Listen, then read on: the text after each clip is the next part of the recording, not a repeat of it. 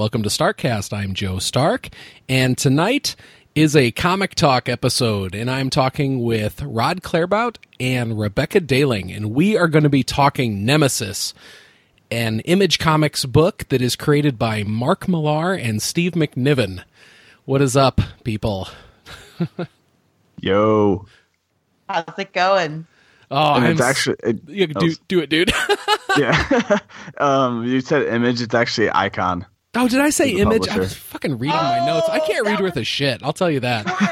You were correction Tuesday immediately, Joe. Good. Immediately correction Tuesday. I think I'm just so used to saying image, but yeah, dude, it's an icon. It's an icon comics book, which is an imprint of Marvel Comics, of all things. Which is, um, as we get into this, you'll see that this is like one of the craziest, bloodiest, most violent fucking books ever. So- yeah, fucked up shit. Yeah, yeah, kind of crazy that it'd be a, a Marvel imprint that would be this fucking loony. But I mean, with a Mark Millar property, fuck, why not? Yeah, for sure. So, have you guys read any other Mark Millar books? Um, I've read. Uh, was it Reborn? Was that Millar? Yeah, Was that Millar and with Capullo? Greg Yeah, Capullo, right? Yeah, I read uh, Reborn, and that was it from Millar before. Uh, have you read Chrononauts? Oh, was that was that him? Yeah, I'm pretty sure that's a Mark Millar book too. Oh, is it Millar and Murphy? Yeah, Okay, okay, then I, yeah, I read Chrononauts as well. Sorry, I was just trying to think. and um, I think they did Old Man Logan also, didn't they? This same du- uh, duo. Yeah, because it's in the back of um, each of the issues, like uh, ads for it. But I've I don't think I've read that Old Man Logan. I feel like I've read a few issues of the newer one. Oh yeah, that original one's great. Have you ever read that one, Rebecca? I have. Uh, that's uh, the only other Mark Millar book I've read is uh, his his Old Man Logan book. It's great. Yeah, the It's incredible. I mean, it's really, really incredible. oh Is yeah. his is his Old Man Logan more what the the movie was based off of? Well, his was like the original one, and it basically took place in this crazy, distant, like very dystopian future where. Okay, spoilers for Nemesis, obviously, in this episode, but some brief spoilers for Old Man Logan, unless you don't want me to spoil it for you, Rod. but I mean, No, it's, uh, go it's ahead. fairly I've read the straightforward. first. I've read a couple of the newer ones, so I wonder if it maybe has a similar start.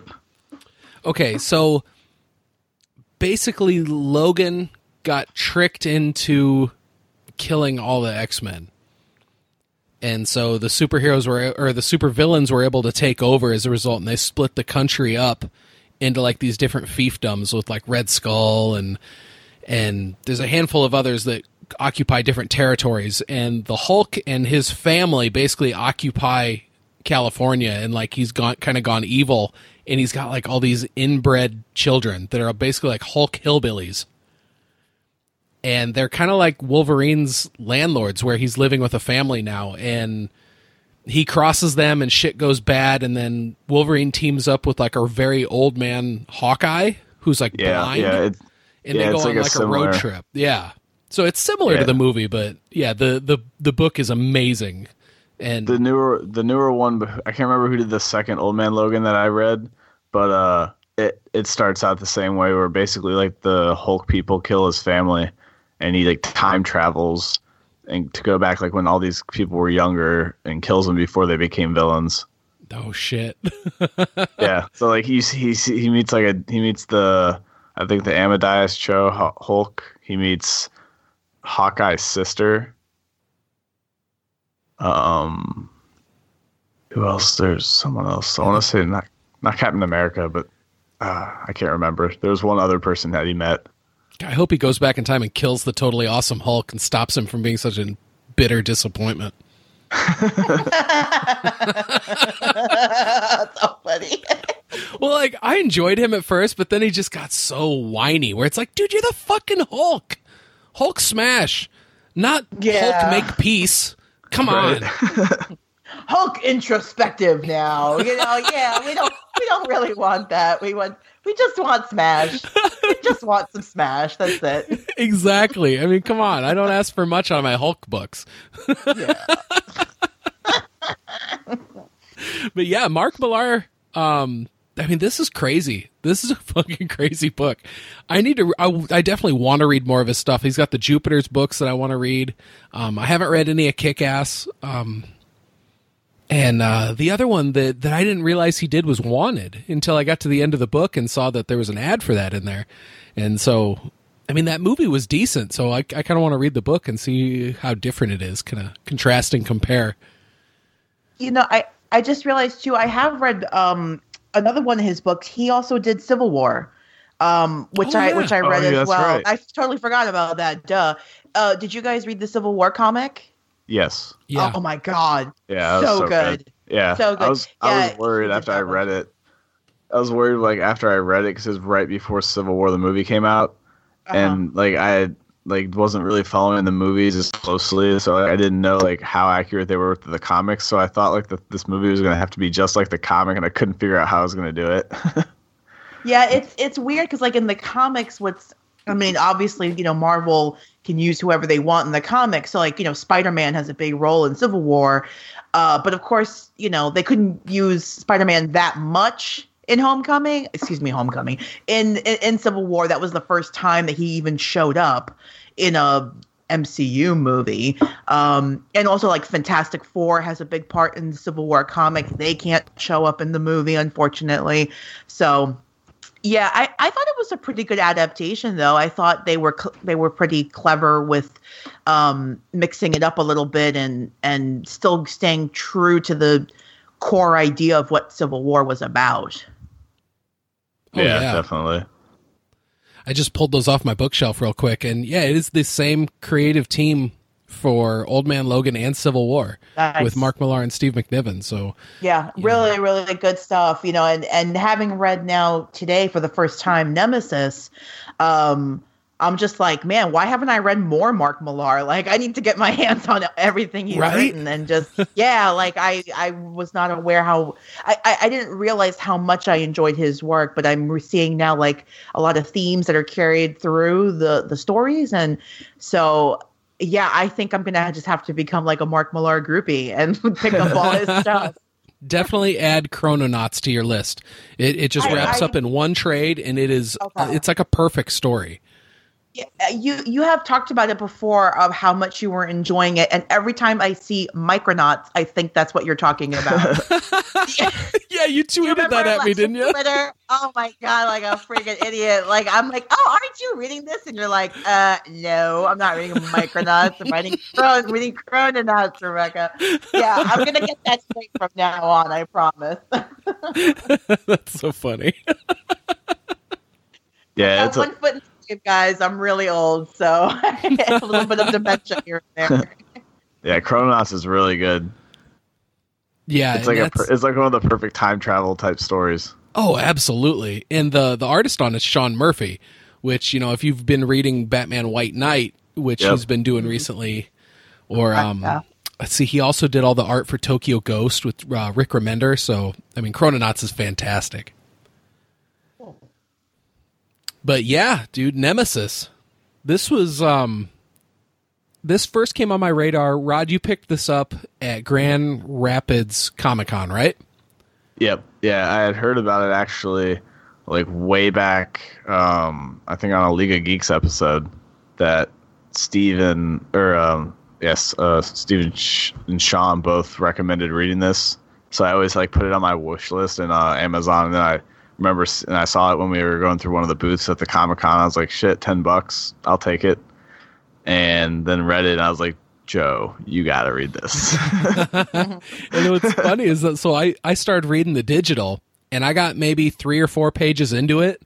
Like I, I saw what happens to our unfortunate chief of police at the beginning of this book, and I just stopped and I immediately pulled out my phone and got on Amazon and ordered the trade. I was like, I want to read this in trade. This is something that's going to be very proudly displayed on my bookshelf just based off these first few pages. And as a whole, this story did not disappoint. Mm-hmm. Like, what a roller coaster ride of a story. I mean, this thing goes about a million miles an hour. Yeah, it moves so quick. Like, and so that's what I'm saying. It's a four issue comic, but it has so much that happens in it. Yeah. uh, Rebecca, what were your first impressions of it? like reading I- those uh, first few pages.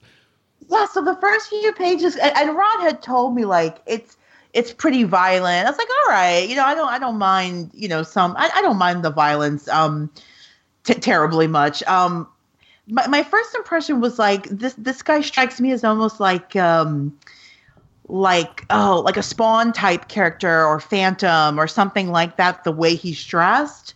And um i mean he's obviously like this really terrible guy. Um the, the the first few pages of how like the chief gets killed is so like like i'm i'm i'm sitting in my bedroom reading it and i'm just like whoa what happened? Oh my god. Yeah it's um it's it's so funny because I started reading it and I'm thinking, okay, did I miss like a prequel book or something that they introduced this character, or this is it, and it this is it, like they just introduced this guy, page one, his name is Nemesis, and go, and um, I mean, what a what a unique way to introduce a character, zero backstory, but just here we go. Oh, it's a hell of a cold open. Yeah, oh, absolutely, absolutely.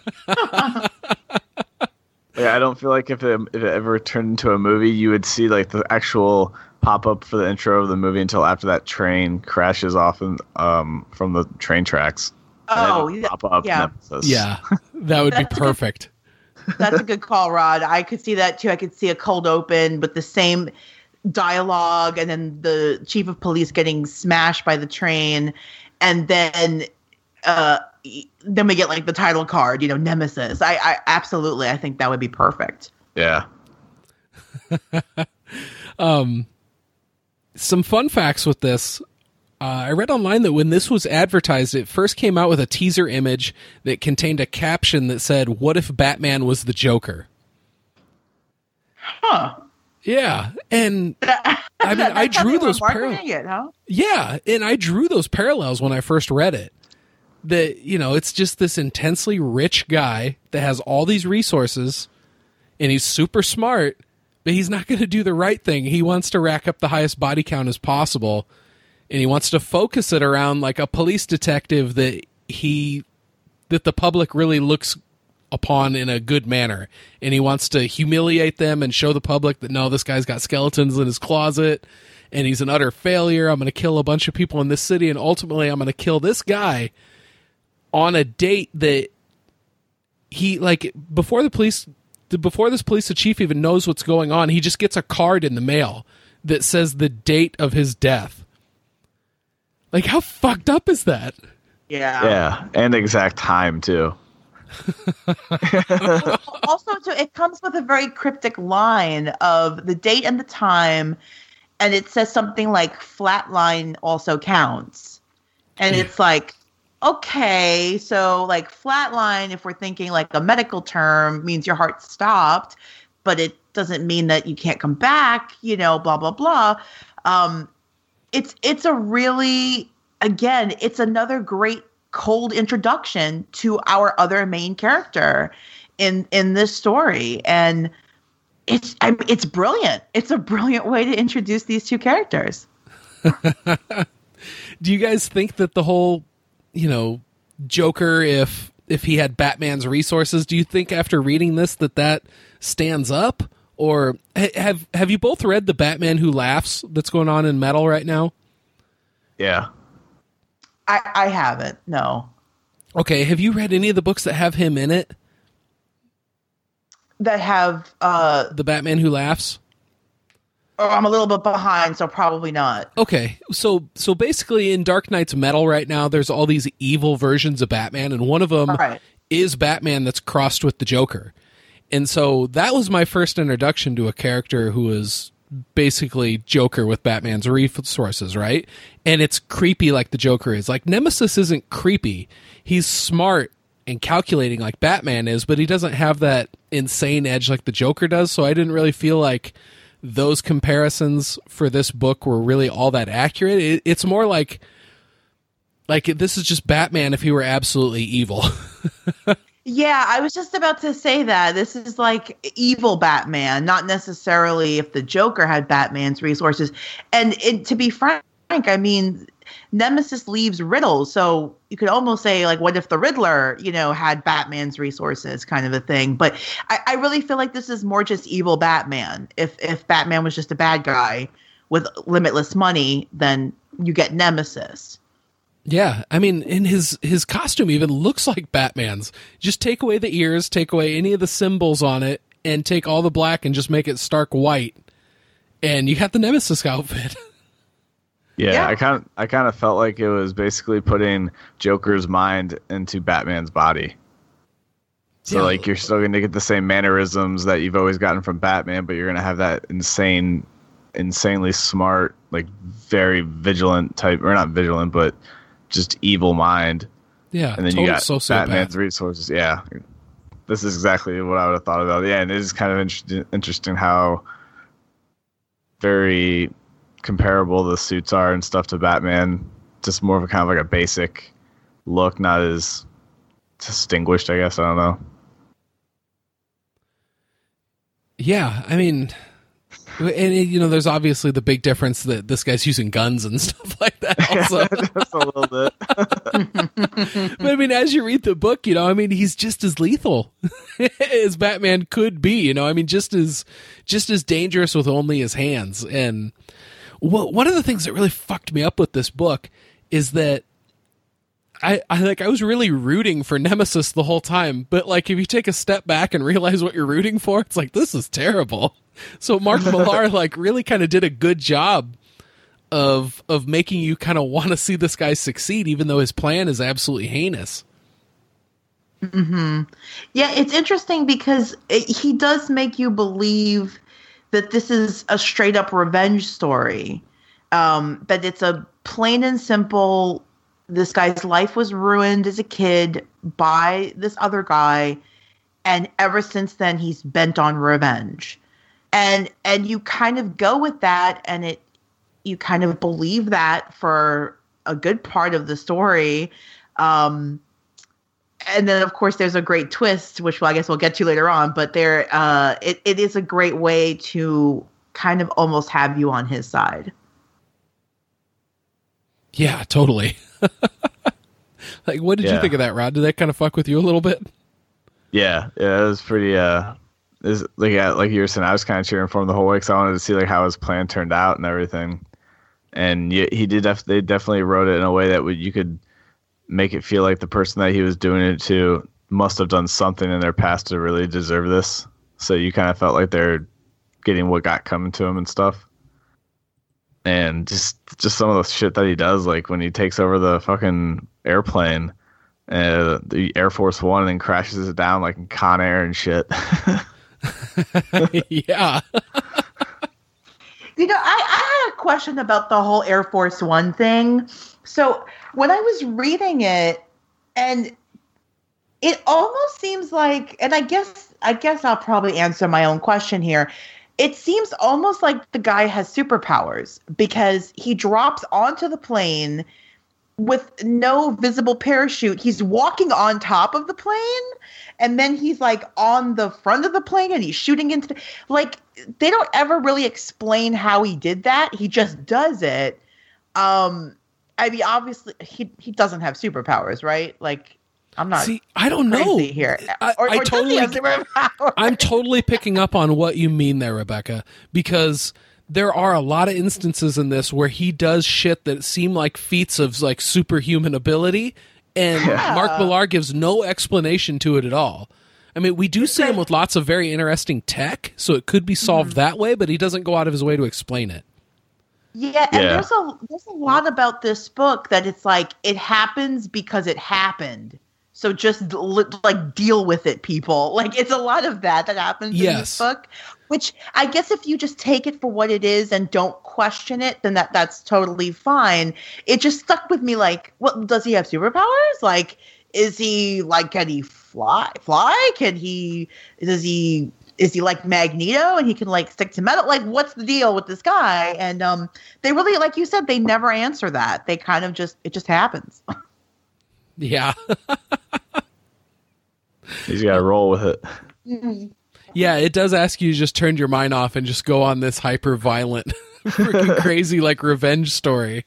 it, it's almost like an Ocean's Eleven type shit where it's like Yeah. all this like crazy shit just falls into place. You know, it's like this plan goes the way that he had it planned out.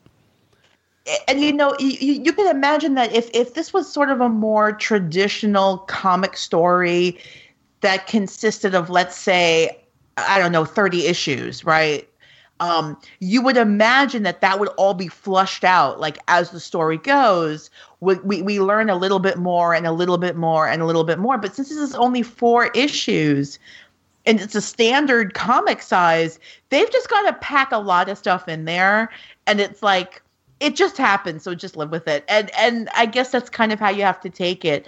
Um there is no backstory because you don't need it. And it's such a unique storytelling technique especially for a, for a comic book where there's usually a lot of exposition.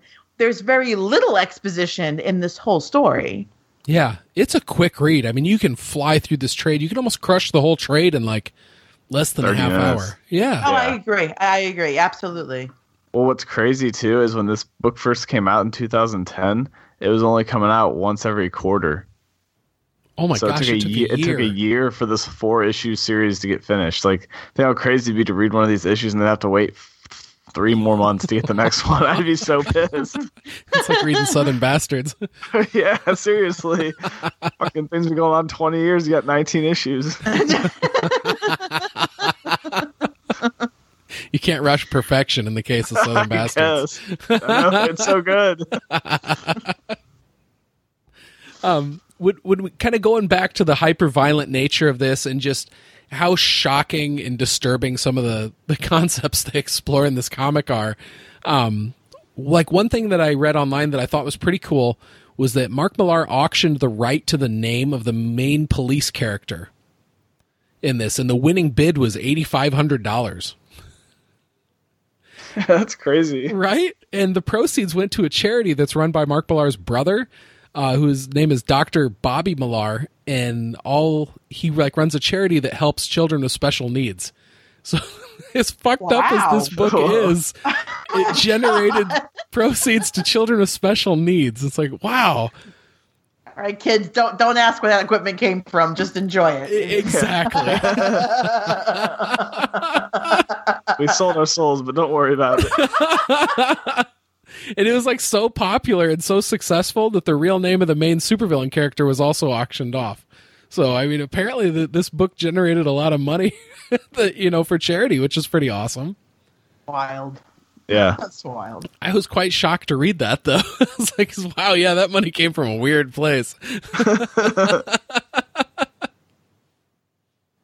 um, getting right into it though, I mean, you know, we kind of discussed that opening scene already. And I mean that really sets the stage for what's about to come. And like it's it's so shocking and it's the art is so crazy. I mean, we see a dude that's tied to a chair get hit by like a high speed train and his body basically just kind of like spreads out over the front of the train in like glorious gory detail.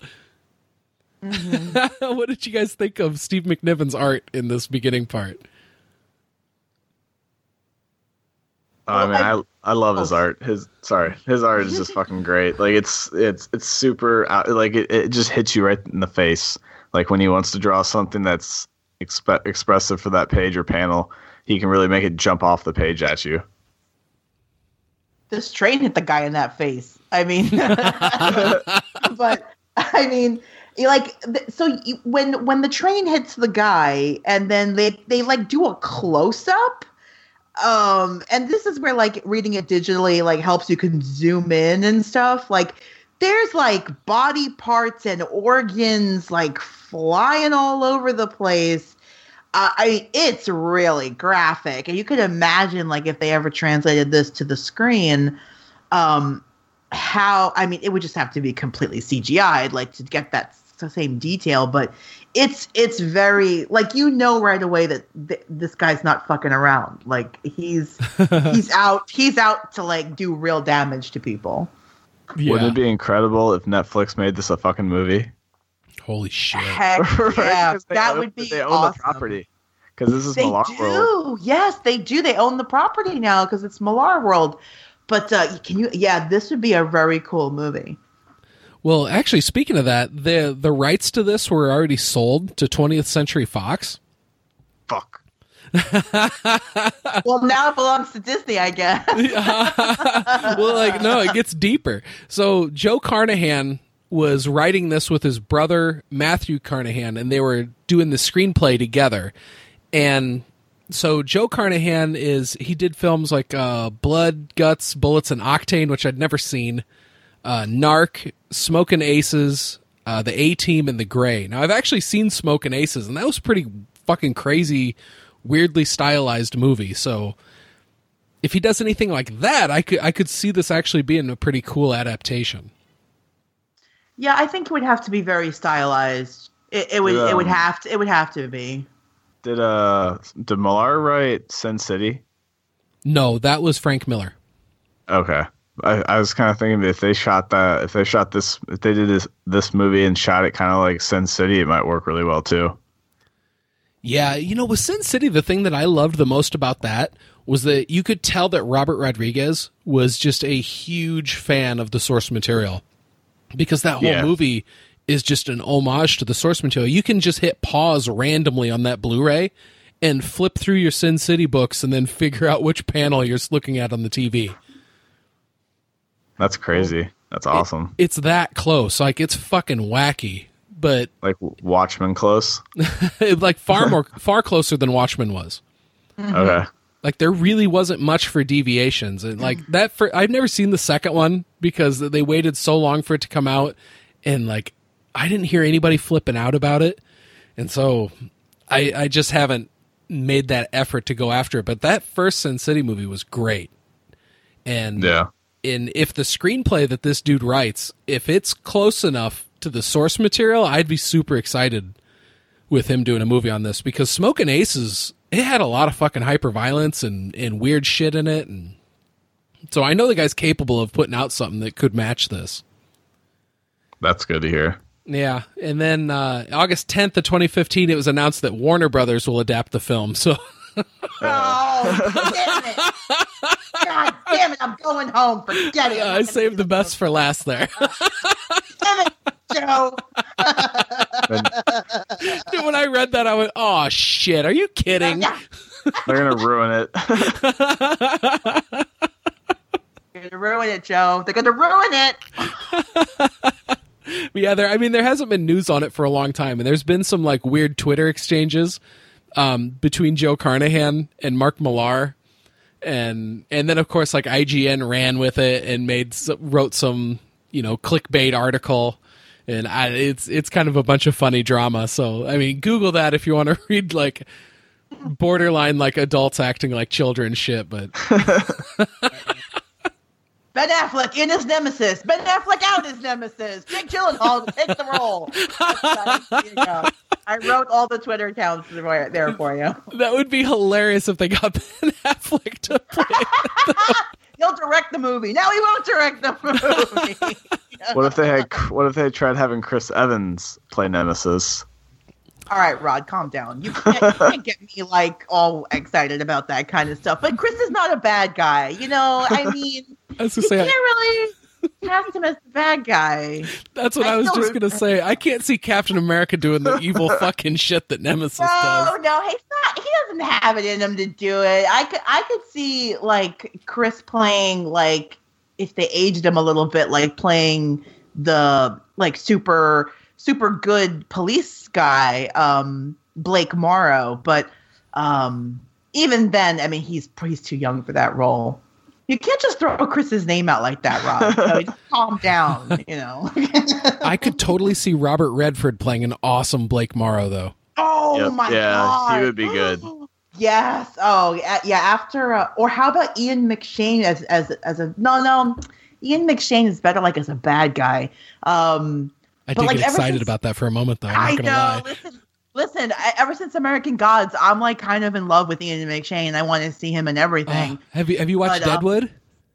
I have. Uh, That's where I fell in love with Ian McShane. Is fucking Swearengen. Holy shit! yeah it's it's so weird because i watched deadwood like a long time ago and then like i kind of forgot about him and then he popped up again in american gods i know he's done other things it's not like i think he's done anything else he's done other things but in American Gods, he was so engaging and so, I don't know, like something like electric about him on screen. And then, um, so like now I'm just like all, all, I'm all in for anything with Ian McShane's name on it.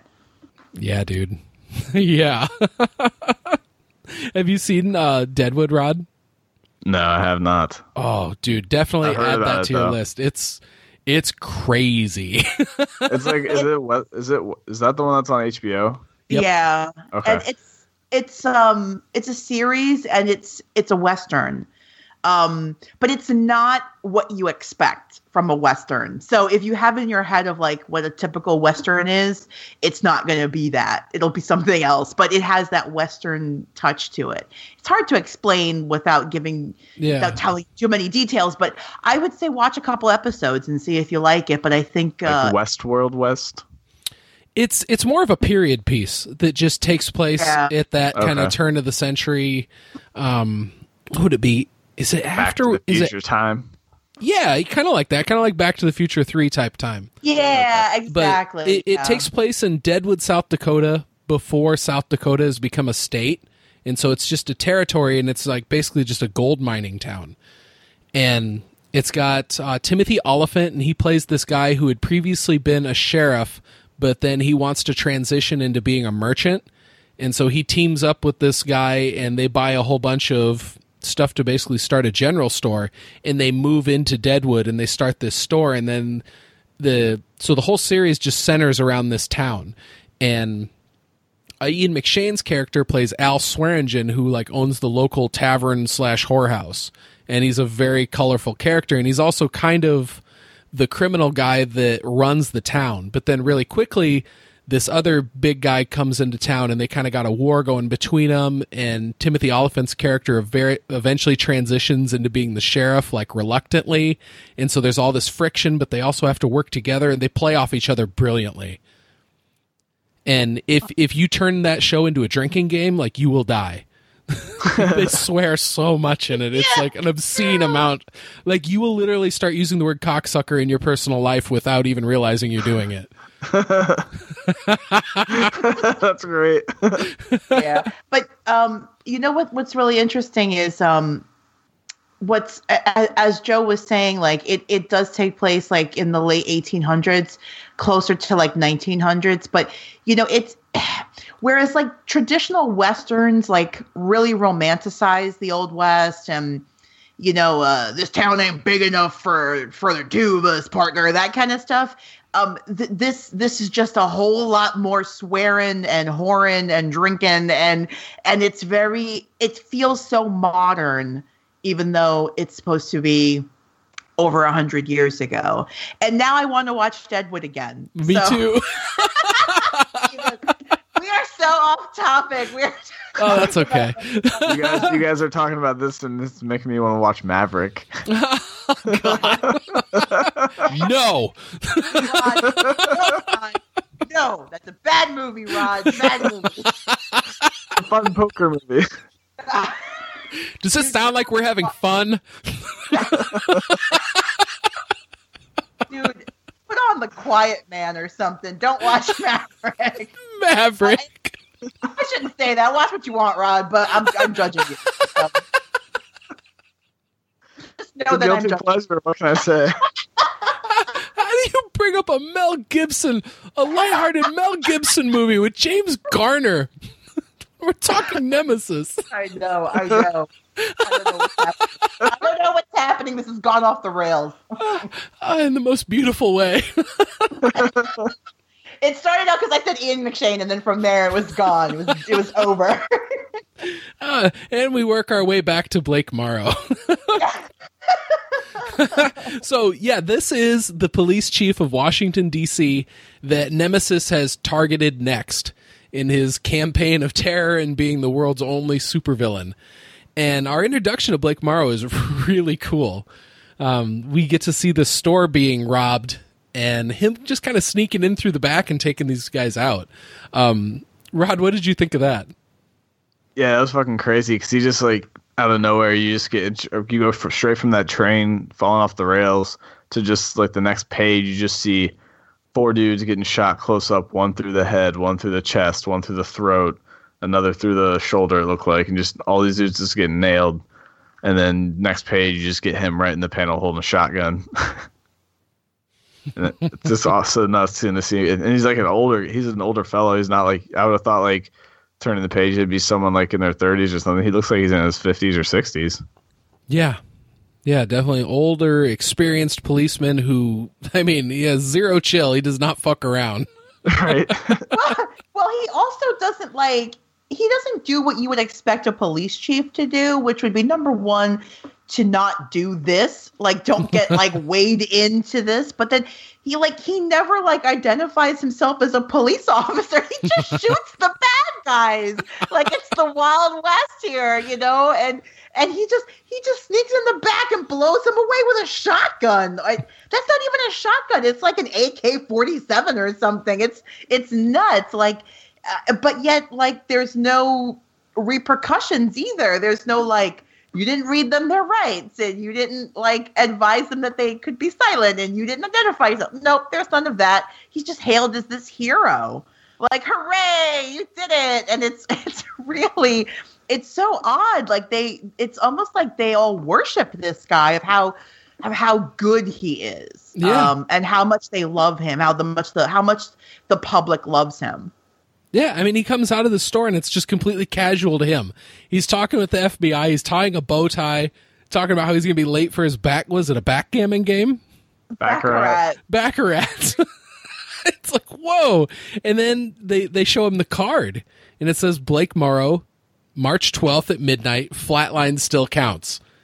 And so then he knows, you know, oh shit, man, this is, you know, I've read the reports previously. This had all been just happening in Asia and now it's coming to Washington D.C. of all places. Um, Rebecca, what did you think of the card? I mean, I know we touched a little bit on it earlier, but Um, well, it's so straightforward, isn't it? Like it's just there there there's no dicking around here. Your name, this is when you're gonna die, and and like that's it. And and it's it's almost like um I, and it's so simple. It's like a real simple business card, and it's almost like a like a little calling card, and it's it's just so casual, but just so final at the same time, and uh, which again just sort of speaks to the whole psychology of of who Nemesis is. That this has all been planned out ages and ages ago. Um, yeah, because it's just so casually done. Oh yeah, I, I mean, somebody handed me a card with my name and the date of my death. I mean, like uh, my blood would just run cold. Like, and this guy just takes it in stride. You know, I mean, so right away we see he's a total badass, and we also see that he really does have nerves of steel. Like he just has an analytical mind. He's like, okay, this is what we're going to be up against next. Let's take, you know, this precaution and that precaution. Um, I mean, what did you think of that, Rod?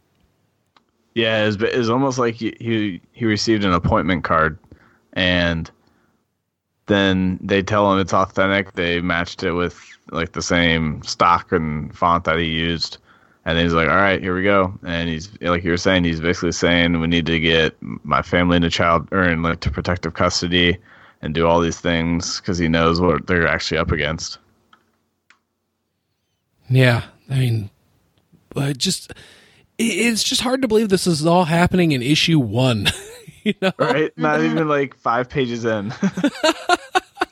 I mean, and then we get we get you know the stakes ramped up even higher when we see this guy land on top of a plane, hijack it, basically like by he lands on the top and he just walks to the front and just points a gun through the windshield of the plane at the pilots, and then still wastes them, lands the plane, and like I love how he lands it and like crashes it into that tunnel. Mm-hmm. You know, so it basically makes it easy. You know, it kind of cuts off the the amount of response that can happen, and you know, throughout all this, this is Air Force One. Like he's kidnapping the president in Washington D.C. Like what? A, I mean, a moment ago I just said that I couldn't believe this is all happening in issue one, and the stakes were getting high. But by the end of the book, like the stakes are in just off the fucking map. Yeah. He he's got the president on live TV. He's taken over all the news feeds, and he's like sitting on like a throne basically with the president bound and gagged, and like just tells all of America, you know, hey, what's he say? What's he say, Rod? Uh, it's time you hailed your new fucking chief. like whoa and like what a crazy splash page i mean this was this was one of the wildest number one issues i've ever read Oh yeah, absolutely. And and to think that it's a quarter of the whole story. Like that's the other thing. Like it's four issues. Issue 1 is it's one fourth of the whole story. It, there's a lot packed into here um to just set it up for you so that the next 3 issues can just give you how the story will all play out. what was your impressions on it just as like a standalone first issue rod Uh, I thought it was an incredible first issue because, I mean, right away it gets you right into a, a situation, a scenario, so you're already kind of hooked on the story. But then all the crazy shit that they have happened just within this first issue and how violent it is, it's like I don't understand like how you wouldn't want to continue reading it. Like it was uh, like a perfect setup in a, such a short miniseries. yeah yeah i mean it was if i read a number one like that like i would not be thrilled that i had to wait three months for number two but i would wait like happily. Yeah, i'm so glad i was able to actually read this in trade yeah, Oh yeah, yeah. yeah. I'd have, re- I'd have been rereading that first issue so many times. Yeah, right. Trying to pick up every little nuance in it. yeah. And uh yeah, and amazingly the stakes get raised even further in the second one with that Pentagon attack. That was fucking insane. Rebecca, what did you think of that? Oh, the the Pentagon attack was like ridiculous because the way they set it up is that he's leaving them all of these riddles, right? Um, at all the at all the different uh, crime scenes, and they're he's trying to piece it together, and he of course he pieces it together that it's it's it's the Pentagon, uh, but of course by the time he figures it out, it's too late, and Nemesis has released. And again, there's like zero explanation. How did he get into the Pentagon? It's like one of the most guarded buildings. How did he release this nerve gas into the into the Pentagon? How did he slip the antidote into these guys' coffee? It's insane what this guy can do. and I mean, it's like, how did he do it? Because he did it. And it's like, okay, let's go on this crazy ride. Like, it's just, it's wild. Yeah, I mean the story is told in very broad strokes. Yeah, absolutely. Yeah, it leaves so much into the imagination. Like, well, how did he do it, and all this stuff, and like that's the whole point of it, really. Though, is just to leave that mystery there. Like, it just fucking works. yeah, and he seemingly did it all, you know, a to ramp up the body count because he killed something like what, like 20 to 30,000 people in that attack. Mm-hmm. Yeah, and B, he, he wanted to taunt Morrow. Like, hey, you could be dead right now, but it's not the time that I put on your card. So you're not dead yet. And, and I- I loved that he was able to say all this behind a sheet of bulletproof glass. So there was nothing Morrow could do. yeah, yeah, that's crazy. But then also too, they also established that not only is Morrow like like the most respected police chief like in the country and that other cities have modeled their police staff after his but that he's also in line to basically become homeland security uh, or, or or secretary of, of homeland security for the president so it's like he's set up to be like this really important political figure even um, on, on a nationwide level. So uh, th- this is like a really high profile person that Nemesis has targeted to kill next. Yeah. I mean, it's wild. it's just another way that Mark Millar has ramped up the stakes in this. And I mean, that just goes into that feeling of this this just intense roller coaster ride that this story is. yeah, and the way he writes some of the dialogue, like in the one panel where he says, "Says the man who lost a president and all his country's nuclear codes." Like, oh shit, this dude's just gonna just send out these nuclear codes to anybody. Yeah, because while he was in the Pentagon, he hacked all their computers. Oh, and he he released it like all online, right? Like as I Yeah. recall, he he released uh, all of the secrets online, so it's like nothing is safe now. Um, yeah, that's uh, that's wild. And I love that next scene where, you know, Morrow kind of sets a trap for Nemesis. And th- we got to see some cool shit in that. Um, like I flipped out when we saw his car split in half and then it basically comes with like a, like that bat pod almost cut out of it. It's like, Oh my god that was god! so reminiscent of the Dark Knight. yes. that scene when his car split open and and the mo- and like the motorcycle came out, I was like, "Oh, sick! That is so cool!" that was like that was the craziest thing. Yeah, and the fact that he's got like the big ass machine guns on the front of his car or his motorcycle. it was awesome. It was like everything. It, it, you read this book and you're like, how does this guy keep knowing what's going to happen at every step of the way? It's like if you go into this book as a skeptic, like I could see you like just being able to talk shit on this book the entire time you read it. But if you allow yourself to just go along with the ride, like he, he just does everything perfectly. Yeah, I mean, even when he's like ramping off into the water, and Right. he does that flip and he does like the Force Awakens Millennium Falcon shot as he's like spinning and takes out the, the helicopter behind him. It's just beautiful. It's like they he's doing everything with such precision. Like they turn him into like the hero of the story. Like you want like you can't believe what you're seeing, but you want to see it happen. Yes, that is a perfect way of putting it. And and that was how I felt reading this. I was like, I should not be rooting this guy on. He just murdered all these poor bastards that have to go to the Pentagon every day and just push papers. you know, I should not be liking this guy. And and you do, you want to see him succeed. It's like he's so he's just so freaking cocksure throughout the whole thing. You just want to see him succeed. Even though success on his part is horrific. Yeah. Um quick question, Joe. Could we go back to the beginning of issue 2 and talk a little bit about um what we're led to believe is his origin story? Oh, absolutely. Yeah, I brushed right past that. Go ahead. Oh no, no, that's okay. I just I wanted to um, just talk about that a little bit because I thought it was a really neat.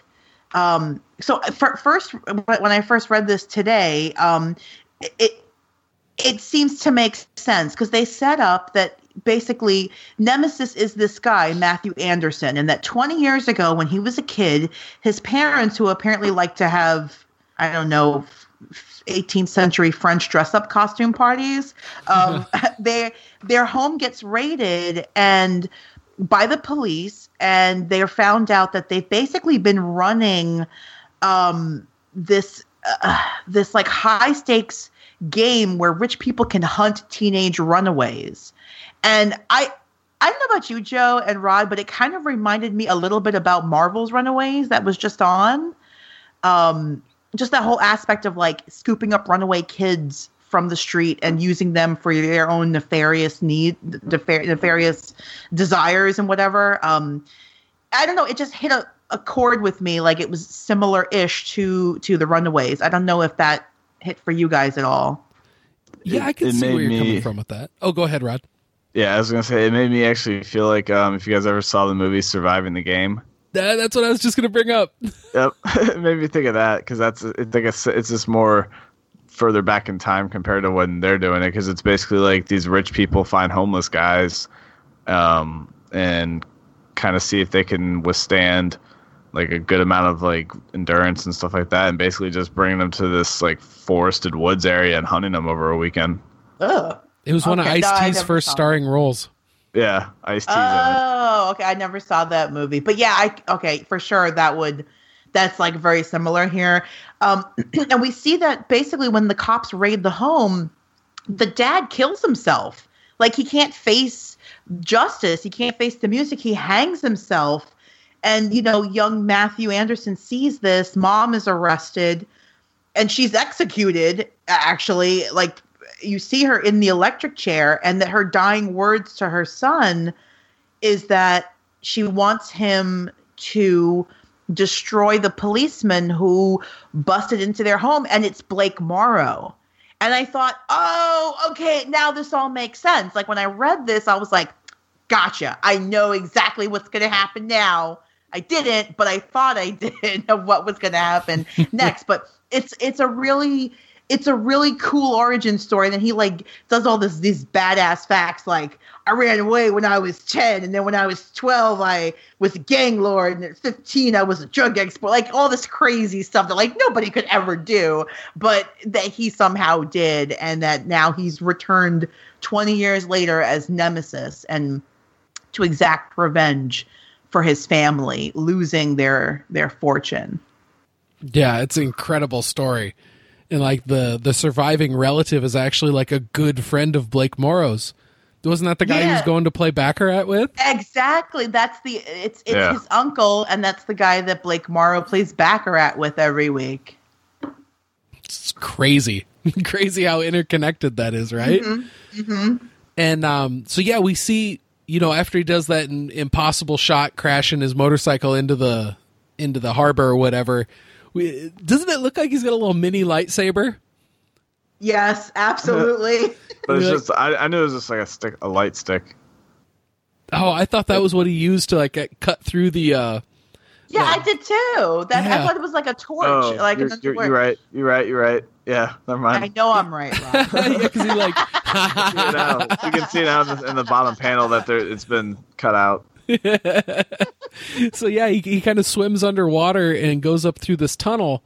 And so this whole time, like he he had stolen an organ that was like a it was a heart that was meant to transplant like into like a little kid, right? Yeah. And uh, that was a trap that was set by Morrow. There was a tracking device in it and everything. And so when he comes up out of the sewer, like they're waiting for him with guns drawn, and so he gets arrested. And uh, Rod, what's that line that he gives him at the end? Um, so like they basically they have him down on the ground, and Morrow's basically telling like, "Oh, you thought you could outsmart us? We outsmarted you." And then the very last panel or the last page is just a splash zoomed in on Nemesis' face, bleeding on the ground, guns pointed around his head, and then he says, "You didn't think I planned all this?" And then up to be continued. Yeah, and he's already planned so much stuff ahead right now already that we've seen where it's like, oh shit, what the fuck is going to happen in number three? well, it's it's very reminiscent of, and it's a storyline or it's a storytelling device we've seen in other things, but it reminded me of you know the first Avengers movie where Loki lets himself get captured, right? And and when he's brought on board the ship, Nick Fury's like, why is he the only one who wants to be here? Yeah. And and it's it's a great storytelling device because it it um it leads to a really epic battle and and all this great stuff that happens on the on the aircraft and blah blah blah. But the same thing here with with Nemesis that when he says you didn't think I I I didn't plan all this, like I was like, "Oh shit, he wanted to get caught. He wants to get caught because something is there in the in the police station or so, he needs to get to something and the only way to get it is to get caught." And um yeah, I thought that was like it just took it the story to another level for me. Oh, all absolutely. I, yeah, and all I can say is this is might be the best third issue of a series ever. This oh. third this third issue is fucking incredible. Like yeah. so holy shit. yeah. so tell us how this one starts off, dude. So like we get we get um like shots, the three panels basically showing the prison that they're going to be taking him to North Branch, and then you see him come along in the police truck with all the cops, and they're saying that they can't take off his mask because he's wired up with explosives and shit, so they can't take it off. Um, then you just kind of get like a panel talking about like the news saying how we caught him and everything and that the the wife's Chief Morrow's wife's coming back and the kids are coming back home. And this this lead up is insane. So basically Nemesis is getting led through the middle of the, the jail with the other prison inmates or with like I don't know, like fifteen guards around him. And all of a sudden like you get kind of panels of them saying who his people he's working with are and that you don't have to worry about him. And one's like a demolition dude one's a technology expert, one's an identity thief, and then all of a sudden you just get like penalties saying "lights out, Johnny," lights on, and next thing you know, everyone's dead around him. Yeah, the identity thief in his crew was one of the prison guards escorting him. Yeah, and that's fucking great because then you get him saying like they just released like hundred cops on you. He's like, I only count ninety seven, and then he just you just get panels of him just killing all these guards or these cops in just crazy ways. Like, explain some of these panels. Oh, yeah, I mean, it's fucking insane. Like he's, I, I, and this is one of those parts where I was talking about earlier, where I don't understand how, if this is just a regular guy who's just rich, and it's like, yes, okay, I, I guess I would accept that Batman could do this, so I'm going to accept that Nemesis can do this too. But I mean, he, how, how the fuck does one person kill 97 people in riot gear? Yeah, I, I, exactly. Like th- again, it's sort of like I, I was reading this and I'm like, the dude has to have superpowers. I mean, come on, He's gotta Yes. have superpowers. But like, you you bring up a good point here, Joe, because you're like you believe Batman could do this, but it's because number one, we have a long history with Batman. We know what he can do. But number two, uh, Batman has gadgets everywhere, right? He's got the utility belt and he's got all kinds of stuff. Um, so when when Batman does it, he integrates like his gadgets with his fighting. This guy's just punching people and like killing them, and it's like, how do you do that? It's it's insane. He's like the love child of Batman and John Wick. yes, that is so that is so true, Ron. that is amazing. but I mean, I suppose it's not all barehanded. I mean, he's taking all these batons and just like stabbing them in eye Oh, sockets yeah, and true, Through the yeah. mouth. Oh, and like. I, I love the reactions we get from the prisoners in the cells Yeah. that are Fuck, watching dude. it all go down. that at first they're into it, and then after a bit they're fucking horrified. yeah, there's a scene where like he's basically impaled a guard through his ear, out his mouth, into the ground, and the prisoner is like, "Fuck, dude!" Like even he's like, "That's a bit excessive, don't you think?" Like, even that guy's like, "That's a bit much," and um, yeah, it's um, it's wild. and it's all part of his I- plan, you know? yeah, Yeah. it is. because all these prisoners are then let loose and the prison parking lot is just filled with all these identical cars. And yeah, and you, you know what I think is interesting too is the use of of the of white and black in in in this comic because usually like very uh very typically like you know good guys wear white or light colors and bad guys wear dark colors obviously that gets mixed up uh, all, all the time but i mean we have here like how many white cars pristine white cars and they're all for these terrible hardened criminals. And we have nemesis all in white but he's covered in blood. Like the use of of white with like other especially blood but like other contrasting colors is so well done in in in this book. I i can't i can't praise that enough yeah, excellent color work in this. You're not kidding. Yeah. The way they contrasted the white on the red with the blood reminded me a lot of Nailbiter. Yeah, yeah, I could see that. Um and this issue 3 man, it it ends on a big downer for Morrow. yeah, just a little bit. So he basically got himself caught just to flush his family out of protective custody and he abducted his kids. Yeah, that was um when he when he abducted the kids up until now I was sort of just like all the hyper violence was almost funny to me, but when he abducted the kids, that was the first time I was like, "Oh my god, he's going to do something terrible to those kids, isn't he?" Like like what's the best way to hurt someone is to hurt the people that they love the most, right? Hurt their kids, hurt their family. I, I actually felt like for the first time, like really worried, like, uh oh, what is going to happen to these kids now? Yeah, I totally agree. Rod, how'd that make you feel? Yeah, I knew something was up. Um, I thought maybe he was going to kidnap the wife or something. I wasn't sure.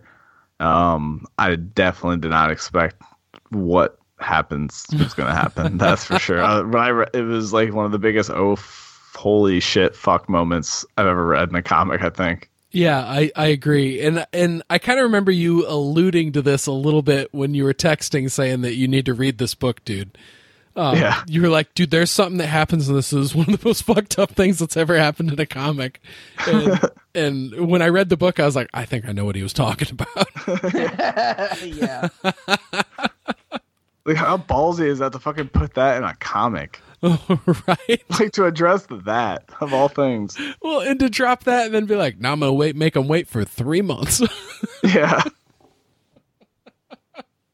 so yeah, I mean, jumping right into this third issue, um, Nemesis has got the children, and he's using them as leverage over Blake because in the end, this is all about Blake. This is all about destroying this person that you know, like Rebecca was just saying earlier, that the the you know the the population just adores. Like he's on the fast track to rising up into, you know, being the Secretary of Homeland Security and everything. And Nemesis doesn't want to just kill this guy. He wants to, you know, really destroy his his image before he kills him.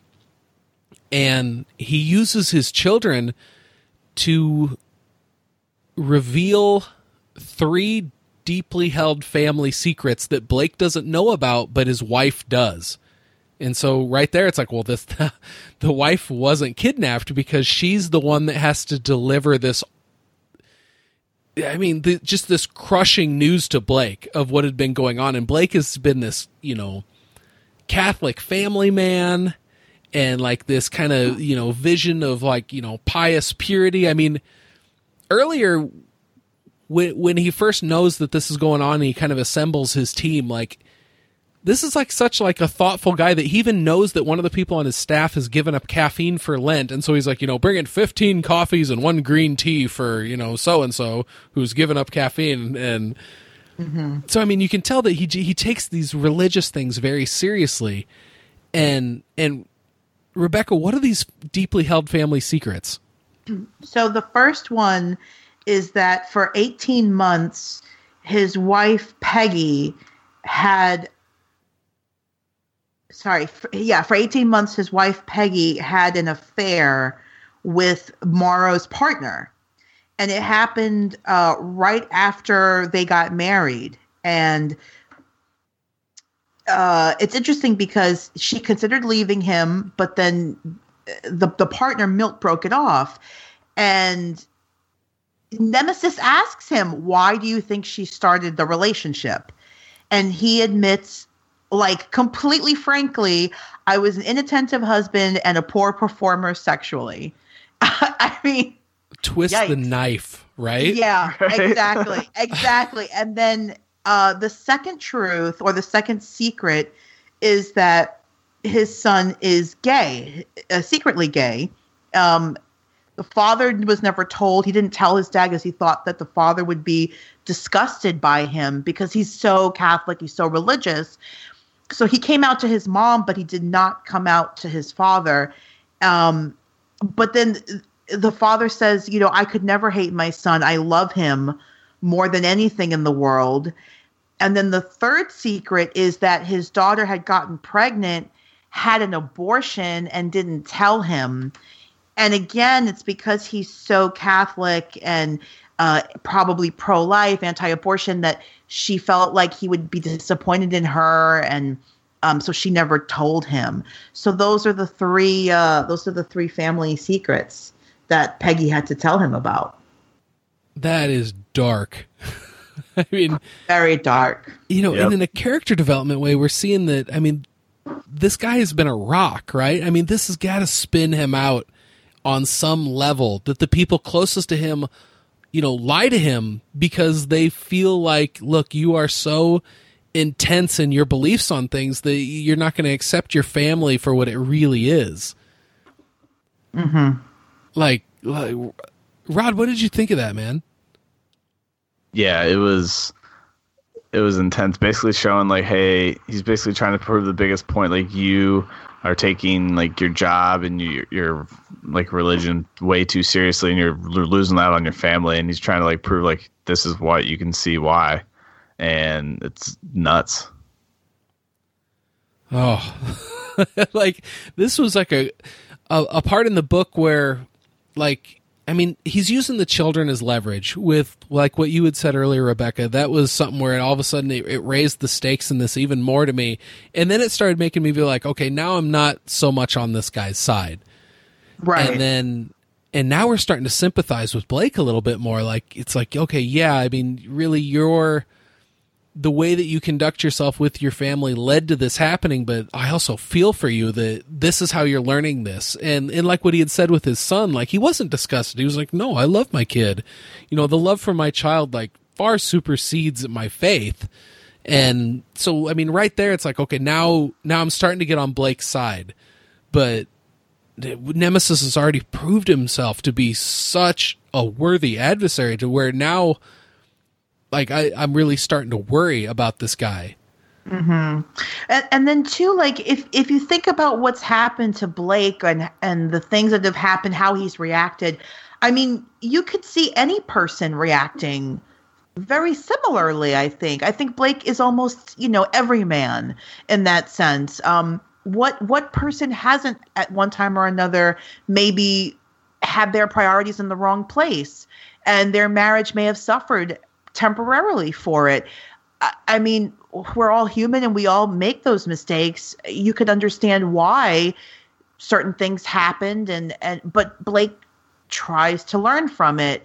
Um, yeah, it's it's like like you said, it really makes Blake much more sympathetic, and you start to be like, oh, you know, even if your beef, even if your beef is with Blake, like leave the kids out of it. Like they didn't do anything to you.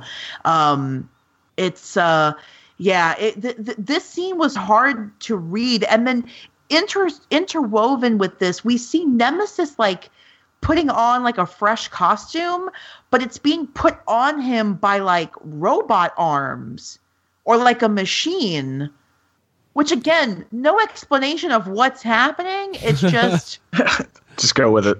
just Yeah. uh, d- d- Doctor Octopus is there, I guess, putting on it, it's. But again, leading to like this guy's got so many resources at his disposal. It's like beyond ridiculous what he can do. Yeah, that that Yeah. scene with the robot arms putting his suit on, it reminded me of that scene in Iron Man One. Oh yeah, yeah, for sure. Yes, And I mean that ties right into look at the resources. I mean, holy shit. true. And um, you know, shockingly we see that Nemesis sticks to his word. You know, Blake Blake admitted these three deeply held family secrets to him, and so he lets the children go, but it, it, okay, and this is this is the fucked up part. yeah, real fucked up. this is the fucked up part.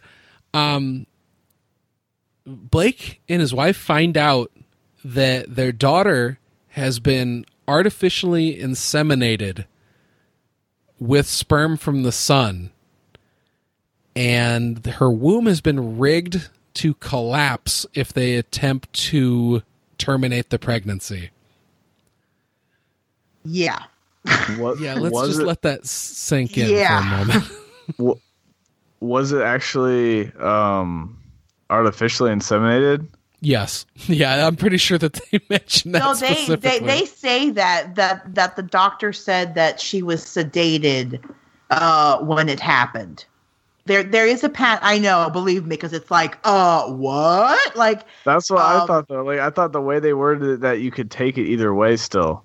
No, because the the doctor because you we, we see like a splash panel of like a, a like a headline and it says police chief's daughter pregnant by her gay brother and um we see him ask the doctor is it true um and the doctor says without question on the plus side he fertilized her eggs under anesthetic so they established that he didn't like force them to have sex with each other because that's really terrible but that he basically um he basically harvested the son's sperm and fertilized the daughter's egg and then reimplanted it because he's a IVF doctor.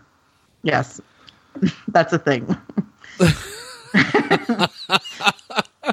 I'm not questioning it anymore. It's just that's how it is.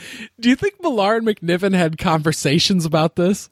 Like, okay, this is going to be one of the most disturbing things that people have ever read in a comic book. How far do we push this? And they're like, hmm, let's go with test tube, baby. I Right. think that's a little more stomachable.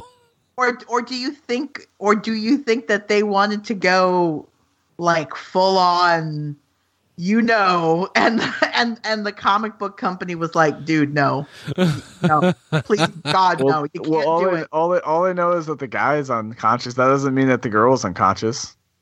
They could have like you never know. Like they could have. That's how they wrote. it. I think that's what like they wanted to take it that far, but then they compromise to kind of like word things. oh i think- see what you're think saying it one way or another. Like they don't kind of like how they just don't explain anything about Nemesis. Really, they kind of leave like a couple lines out that let you interpret it either way.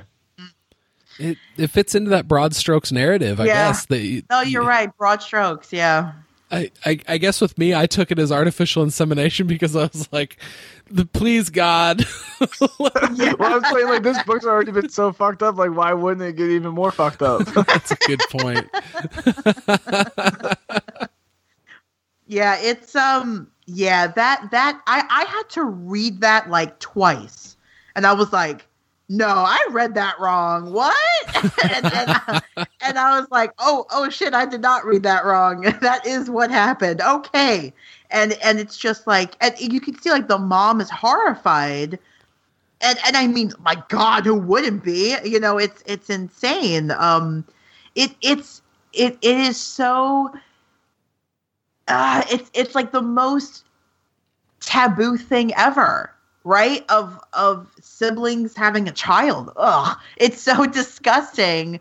Um, and yet Nemesis is forcing he's forcing Blake to live this nightmare.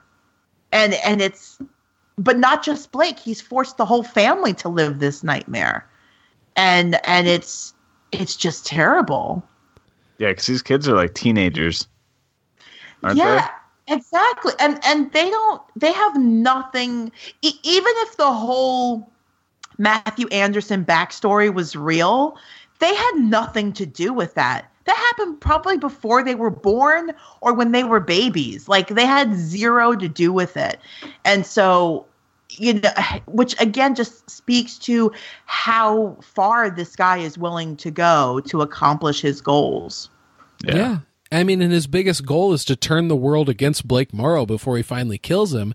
And in this way, I mean, what better way to make your family fucking hate you? And it's like, hey, all this mm-hmm. horrible shit happened to us because of you. Y- exactly You know, I mean, and that's one way they could look at it. And I mean, from the reaction that his wife has, I mean, doesn't she yell, fuck you, Blake, and runs out on him in the hospital? pretty Yeah. much yeah like, Well, I mean, she even says to him, like, none of this would have happened if it wasn't for you and your stupid job. And, you know, she, I mean, it just kind of goes back to why she even had the affair in the first place was he was putting his job before his family. And, you know, here, here we are again where uh, the job is interfering with the family. And yeah, it's, but like in a terrible, terrible way. Yeah. And then, you know, this this issue ends pretty strong. It ends with with Blake kind of gathering his resolve and he's he's holding that awesome shotgun at the end and he's like, you know, let's nail this son of a bitch. And so issue 4, I mean I I wonder if when issue 4 came out if people knew that okay, this is the final issue of Nemesis. Because I mean, if that was the case, I mean, holy shit, what kind of expectations you would have going into? it. I mean, we know it because we all read it as a trade. Right. Yeah. Yeah, that's a good question. I don't know if people knew at the time. I mean, usually they like slap that on the cover, like you know, one of four or whatever. But um, if if people did not, if people knew that it was the last issue, my God, who knows what they what they expected from from this final chapter of the story. And Yeah. yeah, go ahead, Rod. Yeah, I was gonna say. I feel like they would, that they probably had to let something like in some of the other comics and off the icon imprint, maybe like have advertising for it, like a four issue miniseries or something. So I feel like people probably thought it was either going to be four or five issues. It makes a lot of sense. I mean, I generally know when I'm in getting into a miniseries. I've read quite a few of them as they've been coming out, and and I generally know. So I'd imagine this was probably much the same. Yeah. And and I love the way that this last issue starts off with you know they're in the helicopter and they're kind of going after the they're going to that Matthew residence and he's kind of figured out that you know this guy that he's been playing baccarat with and stuff this is actually nemesis. It's not the uncle. And and you know it doesn't make sense to him totally but that's kind of what they're going with. And and I love how in that helicopter ride he's looking at the card and he's kind of remembering and he's thinking oh shit you know this is basically this is the day. You know mm-hmm. midnight at midnight you know this shit's supposed to go down. So it's all coming to a head in this issue um like what what did you think of that whole thing rebecca with them going in and it thinking it was going to be the old guy? Well i it's really interesting because they, they they introduced this character in the previous issue very briefly whose name is kirby and he's like he's like a double agent basically. He is he's like their guy on the inside which um, so he's been telling them all this information about nemesis and and that's how they figure out that he's supposedly been uh, um, impersonating his uncle all this time.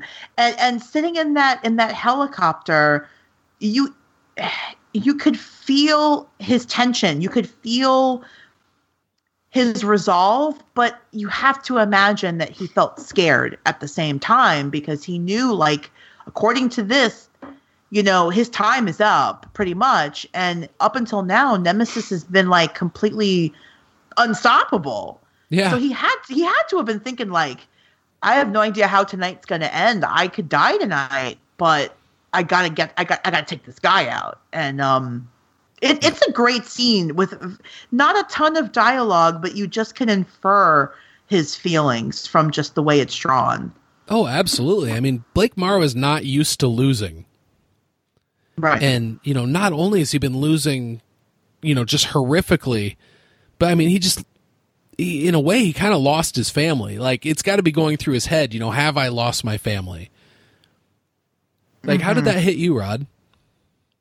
Yeah, yeah, like you could tell like he was almost like you could just see he was flustered. Like he was just getting angry. Like he was just getting a little, a little bit more agitated, and he's trying to keep his calm because, like you're saying, he's not someone that's used to losing. So you could just tell he's just yeah, with every panel, you're just seeing a little bit more and more frustration showing up on his face, and then just seeing like the setup that that um, Nemesis had for him with the old dude and all this C4 and shit attached to, like laid around him and attached to him on his bed, and you see a countdown clock at three seconds. It's just like, okay, here we go. it put me in mind of that first issue when when we think that the police are rushing in to save that that police chief that's tied up on the train tracks. Yeah, and they and blow really, the building. Yeah, and they go into like a totally mm-hmm. different building and it blows and then that building falls over and takes out train tracks and shit. Um it, it put me in mind of that where it's like, oh man, we've already we already know that this is this is you know one of those things that's in his bag of tricks. Like he does that. He'll he'll lure in mm-hmm. a big police force somewhere and then just fucking blow them up. Yeah. Yeah, that's a good. Yeah, I I too was reminded of that first issue, Joe. It's a good callback. Um, and of course, it's like and, it's as I'm reading this this issue and l- looking at these panels, I'm thinking this is too easy. It's too easy. There's no way that this is going to wrap up like this. And so, sure enough, when they find the guy all tied up with the C4, and as you said, Rod, three seconds on the clock, it's like, oh crap, and it just it blows. That's it. You know, it it blows up all those all those officers in there. You know what's crazy too is in the next few pages when we get really like um revealed to us what building they're actually at. When you go back and look at these two panels of the actual explosion, when you examine them now, you can see that it's that building. But when you first, if you're just first looking at it, the way they shot it, you can't really pick up on how famous of a building it is. Hmm. Yeah, that's a good point. Yeah, and I love this next scene how we're just seeing Morrow on the floor in just kind of like a one spotlight, and it's all black around him, and we're seeing Nemesis kind of. I mean, he's almost monologuing a bit right here, right? yes, completely. Yeah, I mean, he's he's almost doing the bad guy thing where he like tells all his plans to the hero before he tries to kill him. But Yeah. um, it works. I mean, it really works for Nemesis's Nemesis's character. a That's a fun word, right?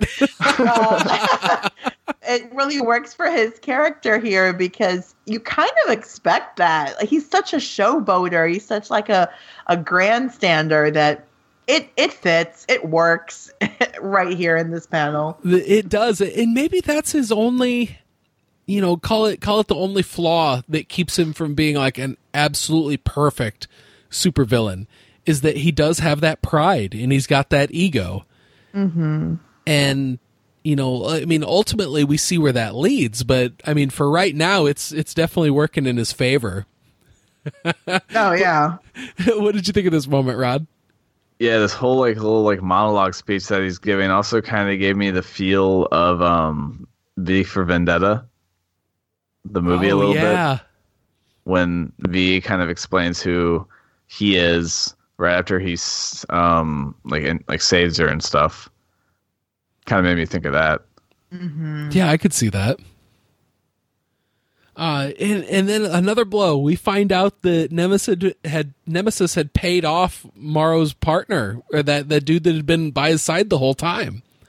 Yeah. Uh, I didn't see that coming. Me neither, because it's like I got my own man on the inside too, and it was like, you, you've been here from the beginning, and all of a sudden he's like a traitor, and he did it for the money. Well, ten million dollars is a lot of money. It was insane. Yes. And, and Rod, did you see this next twist coming? No, I didn't. Like I, I kind of like had a feeling, and then I didn't really expect it was actually going to happen. But then it was crazy because he's basically saying um, that, like, yeah, now I did you know that after all the people that held Nemesis always retire after the job, and the very next panel on the f- next page, um, you just see his head getting blown up. It's crazy. Yeah. I mean, that's totally Joker move right there. And So yeah, Yeah. but he, he also sell he also tells him that he's and, and he calls Nemesis the master. He says the master had me watching you for eight full years. So if we're to believe that, this guy eight years ago took ten million dollars and has been spying on him ever since and reporting back to Nemesis. Eight years he's been planning this. I mean, no wonder everything is like down to like precision clockwork because he's had eight years to plan it which is like another like it's like a throwaway line here but it's it tells you so much about the character yeah, and and the one part here that we didn't give away is that Nemesis isn't Matthew Anderson. yeah. no. That was just a ruse the whole time. Yeah, it was all just totally just made to for. I, I mean, I I just suppose thought it made a good story. It, it did make a good story, and it gave Blake something else to focus on. Right, the, this is just a, a a revenge story, and I thought that was pretty great. That he was like, "No, the meth, the real Matthew Anderson, you know, squandered his inheritance and died in an Indian whorehouse." that's that's cra- that is that is crazy. So then after yeah after we after we sort of buy the storyline that we've been sold in issue two in issue four he was like no that was all made up. What, Like, what? so then of course now you're like well then who is this guy? Why is he doing this? Because now you're back to if it's not a revenge story then why? Why would you do this? Yeah, and and what's his reasoning, Rod? He's just rich and bored.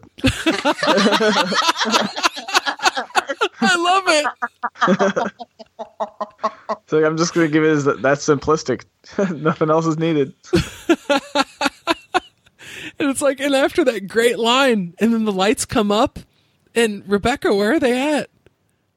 They're in the freaking White House. They're in the Oval Office.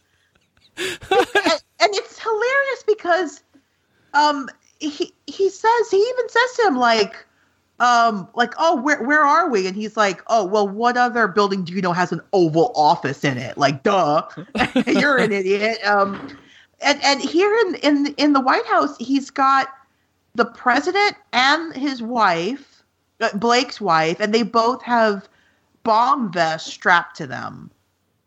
And he tells Blake that he has to choose that he has 30 seconds to pick one to blow them up or or if he doesn't choose then nemesis will blow up both of them and another callback to the dark knight here yes. Uh, to, to, to, the movie obviously like with the whole two boat thing uh so again you know I, I i'm kind of i'm kind of being sold on this joker thing here now because i'm like like the more we're talking about it the more i'm seeing the parallels so yeah, th- this is a very Joker move right here. Choose what's more important to you, your country or your family.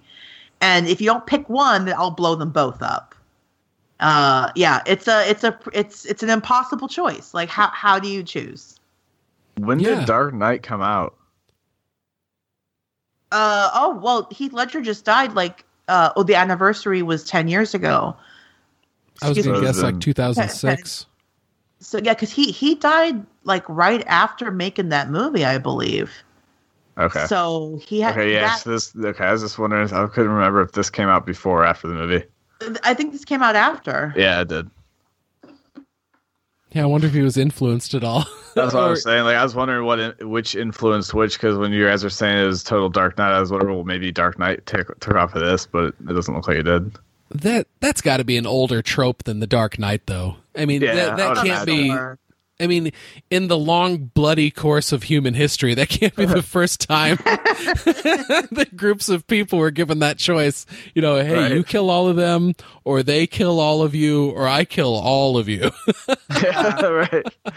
They just laid it out a different way. yeah, I mean, you got to think some like bored Roman emperors definitely did that shit, right? Yeah. Oh, yeah, I'm sure. And uh dude, I love I love the twist that we see at the end of this. That the president is like, you know what? Fuck this. You know, I ate bigger guys than you when I was in Vietnam and like he takes the hit. Like he rushes fucking Nemesis and tells Blake Morrow, you know, hit the button. It'd be my honor. Yeah. Fucking crazy. yeah, I did not see that coming at all. No. and neither did Nemesis. He's like, holy shit, I'm covered in old person. I love line. it. He's like a Deadpool. It's like a Deadpool line. It is a very That- Deadpool That line. is a dead. Yeah, for sure. That is definitely Deadpool. And then we get the epic showdown between Blake and, and Nemesis where it's, you know, hey, gloves are off. It's fucking fisticuffs time. And um right on the front lawn of the White House. And you know, there's a helicopter up in the air that's watching them. And in and Nemesis had previously said that he gassed everybody in the White House. And so that's why there's nobody around to really stop this from happening. But I mean, we see this insanely bloody fight between Morrow and and Nemesis, and Nemesis the whole time just kind of saying, you know, oh, that bomb's got me kind of fucked up, or you know, otherwise I'd be taking you out. Which, yeah. I mean, we saw him take out 97 freaking armed riot police earlier, so why not, right? Yeah. Rebecca, what did you think of the way that this fight ended off? Uh, so uh, it's really interesting how so the, these guys are basically locked in this hand-to-hand combat and they've both reaching for guns and they basically shoot each other at the same time which is which is nuts. And and again i just would like to point out the use of the black and white with the color here. It's absolutely gorgeous because you see that blake is in black and again nemesis is in white.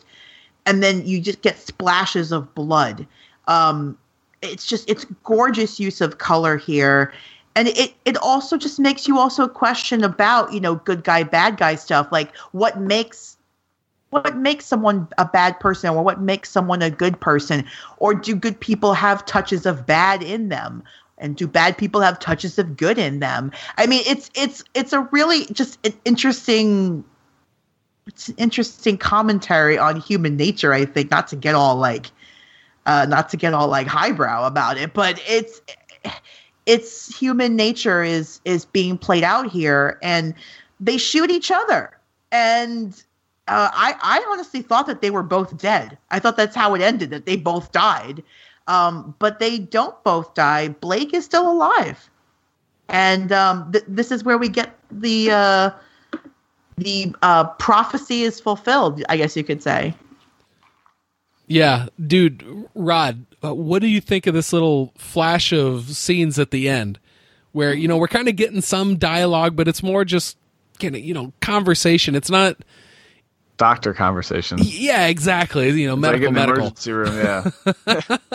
so like, yeah, you're basically just like hearing that they're basically just trying to keep him alive, and like he's almost they're almost losing him, and then they do have to use the defibrillators on him. He does go flatline, and then you get like a couple panels of his son looking through his wallet, and he sees the card that says Blake Morrow, March 12th at midnight. Flatline still counts. Next panel is um, a clock and you see midnight and then the final panels you get to see nemesis half blown off head on the the morgue table Dead with And- a smile. yeah he's grinning it's crazy So I mean, even though he died, like, I mean, like you said, he I'm rich and bored. Like this went exactly the way I wanted it to. It doesn't matter that I died. In a way, I still won. That card I sent you was accurate. This Yeah. went down exactly the way I said it would. yeah and these and these final three pages basically you we don't really get a ton of dialogue throughout the story but then you just get it all laid out on on the table at the very end Oh, this And- it's it's Is like an epilogue at the end of it. Yeah, it's fucking perfect the way they finish it off, and they they totally change up the way the the panels are laid out and everything. It's a really unique way that I've never I haven't seen in anything else. Yeah, I- it's with, I have with so- I Blake have so reading many- a letter. Yeah, I go so ahead, Rebecca. Question, I have so many questions about this ending. I have so many questions about this ending. Yeah, As you Um, should. And, Yeah, and I, and I, crazy. I, I read it like no joke three times because I'm like, okay, I, I I'm not getting something here. I I something's over my head. I don't know, but I got to read it again because I'm not sure here. So like, obviously he planned. So he planned that he would die. He would die, or he just set this up in the event that he would die. No. Okay, so we find out in this epilogue that Nemesis wasn't like really the ultimate supervillain here. Right. There, He was working for somebody else. And this other person was the one who was capable of thinking all these moves ahead like a chess master. And this guy has sent Morrow a letter that Morrow is just out to eat at a restaurant with his wife. And there's this letter saying, you know, hey, congratulations. You know, you you were a most worthy opponent. You were finally the one who was able to take out Nemesis. Um, you know, we we're part of this expanding business empire. We've been big in Asia, but now we're moving to the states, and it would be distasteful to involve you in any further ventures. But you know, maybe for the sake of you and your family, stay away from Los Angeles over the next year. And we see this old guy sitting on a beach, drinking wine, looking at the sunset. But you know, Blake finishes this letter and he's freaking out and he asks the waiter, he's like, you know, who is this? Is it somebody here? And like he's sent him like the most expensive bottle of wine you can get. And this waiter is saying, you know, actually, that's the peculiar thing, Mr. Morrow. That card and the wine have been here since I started with very specific instructions. He delivered these 10 years ago. that that's okay that's the What? thing that i was like what like what is what is happening like how Yes. did he how did he know that chief morrow would be at that restaurant how, how did he know that it's it, it leads you to believe and this this goes into the broad strokes narrative and honestly this ending is rad but it's also the hardest pill to swallow yes. in this. It, it yes. requires the most letting go of of any skepticism you may have as a reader and just being like okay. In, in in a way that was a very bold choice of Mark Millar to ask you to take the biggest leap at the very end because to me it's like he's gambling on the yeah but isn't it fucking awesome it's like well, it is awesome but i would have maybe liked a little bit more I, i'm not gonna lie the first time i read it i was very dissatisfied And I was like, that's how this ends? No. No, no, no, no, no. And I went back and I read it again and I'm like zooming in on panels like maybe there's a clue who this guy is and I should know who it is. And and it, it is a it is a big pill to swallow. You have to be content that you will just not know. You will just not know. And that's the story. And it's it's not wrapped up with a bow at the end of even telling me who that mastermind is. I just have to accept that it's some aimless, faceless mastermind who set this all up. and it's it's very diff it, it's it's not the it's not the ending I wanted. Maybe it's the ending I needed. I don't know. well, what's what's cra- well, what's crazy too is in the I don't know if you if um if you saw it, but like the the first page after the end of the comic is basically like a paragraph saying that like they're planning on coming back with a volume two of Nemesis, but both of these guys had so much going on that it's going to be a very long break before we get it. Oh, So- interesting, So I just I'm I just can't wait to ever find out when we're going to get that volume two because if it's happening in the next couple of years, that'd be fucking great. Yeah, and and if they do that volume two, they really need to expand upon this guy that we see at the end. Yeah, and and and that's another one of the things that goes into this where it's like okay i need to either accept that this guy is so brilliant and he had studied morrow so well for so long that he like a chess master. He knew what his moves would be and he was able to predict them and be there at every turn. You know this guy that was sitting on the beach at the end thought around every single corner and planned this out over a decade in advance? Or did he have some sort of superhero ability? Or not superhero but some sort of ability where he was able you know maybe like a, a prescience or something like that where he could see these nexus points like almost like like you know paul muad'Dib and like dune or something like that but Mm, yeah, but, yeah, yeah. but we don't explicitly we're led to believe that this just takes place in the real world and this you know nemesis was just rich and bored and this other guy on the beach is apparently a genius of some sort so I, I would like to see that sort of stuff get flushed out in a second volume if if if possible. yeah, Yeah, abs- Yeah. abs- absolutely. I I want to know, and it's it's crazy because it really is that frustrating ending of just not knowing, and and desperately, I desperately wanted to know what this guy was.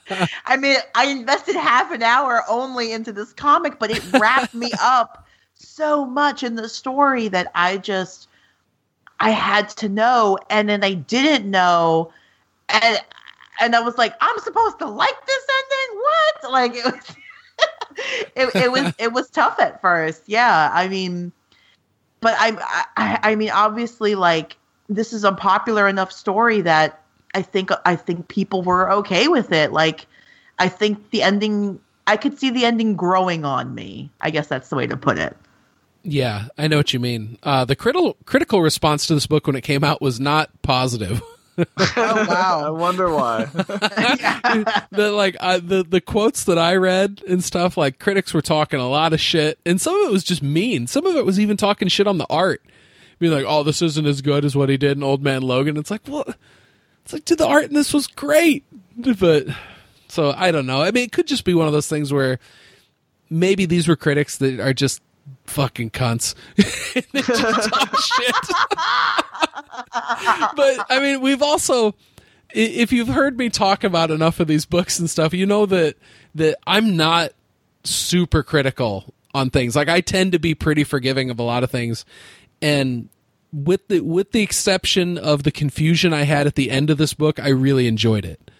Um, it, it took me on a pretty good ride. That it, it surprised me a lot, and and you know, like I said, really the only negative I took away at the end, where I was kind of like, "Ah, why did you make the hardest thing to swallow the like the very last page, the last panel, almost? You know? Yeah, it's It- crazy. It's, a, it's, It's it's like- a bold choice on the part of the author. It's a very bold choice. Well said. Yes, exactly. Yeah, and even though like it left like a lot of questions of how things were done, it was just like when I read through it, it was just like something I'd I'd never read anything like this before, and like I was just enjoying this ride that it was taking me on because it's just like every page I was turning, I was like, oh, I never would have thought that's gonna happen. I've never seen that. Nope, haven't seen that. What the fuck? Nope. Yep. All this crazy shit. It's just like, all right, let's just go with it. Yeah. And and I'd like to think that this wasn't like the the end all be all that Mark Millar had in mind because I know this dude is capable. I mean, just reading Chrononauts, this dude is capable of writing a perfect short story, like Yeah. you know, single arc comic or whatever miniseries. And um, yeah, who knows, man? I'd I'd love to see this take off again in the future. Um, Yeah, what do you well, think the uh, chances of that are, dude? Well, it said in the back of the very final page, like if you go all the way to the very back on the uh, last issue, it says to be continued in volume two. So, I mean, he had initially, they had already initially planned it when they first started. I think it's just because they were, the stuff that they were teamed up on at the time just became so popular. Everyone wanted them after the first volume, and they just can't get back to it. So, I don't know when they're going to get a chance to. I don't know what if they're both currently writing anything right now together. Yeah, I'll have to check it out. I definitely want to read Kick Ass no, now, though, after reading this. I know. Because I've, it- I've seen the Kick Ass movie and actually surprisingly like enjoyed it. Yeah, I did too. I haven't seen the second one yet, but but I did have I. enjoy the first one. Had you seen those, Rebecca? Uh, I've seen the first one. what did you think of it? Oh, I loved it. It's a it's a great movie. Uh, yeah, Kick Ass is a lot of fun to watch. Um, I have not seen the second one though either. To be honest, I I heard it was not as good. That's kind of what I had heard as well. Kick Ass and Sin City were kind of like I had this almost like the kind of same expectations going into both of them. Like Sin City, I didn't really like the way like I didn't think I would like the way that the movie was shot, like kind of like that comic effect look to it. But then I watched it and I was just like enthralled with the story and how like well it all worked.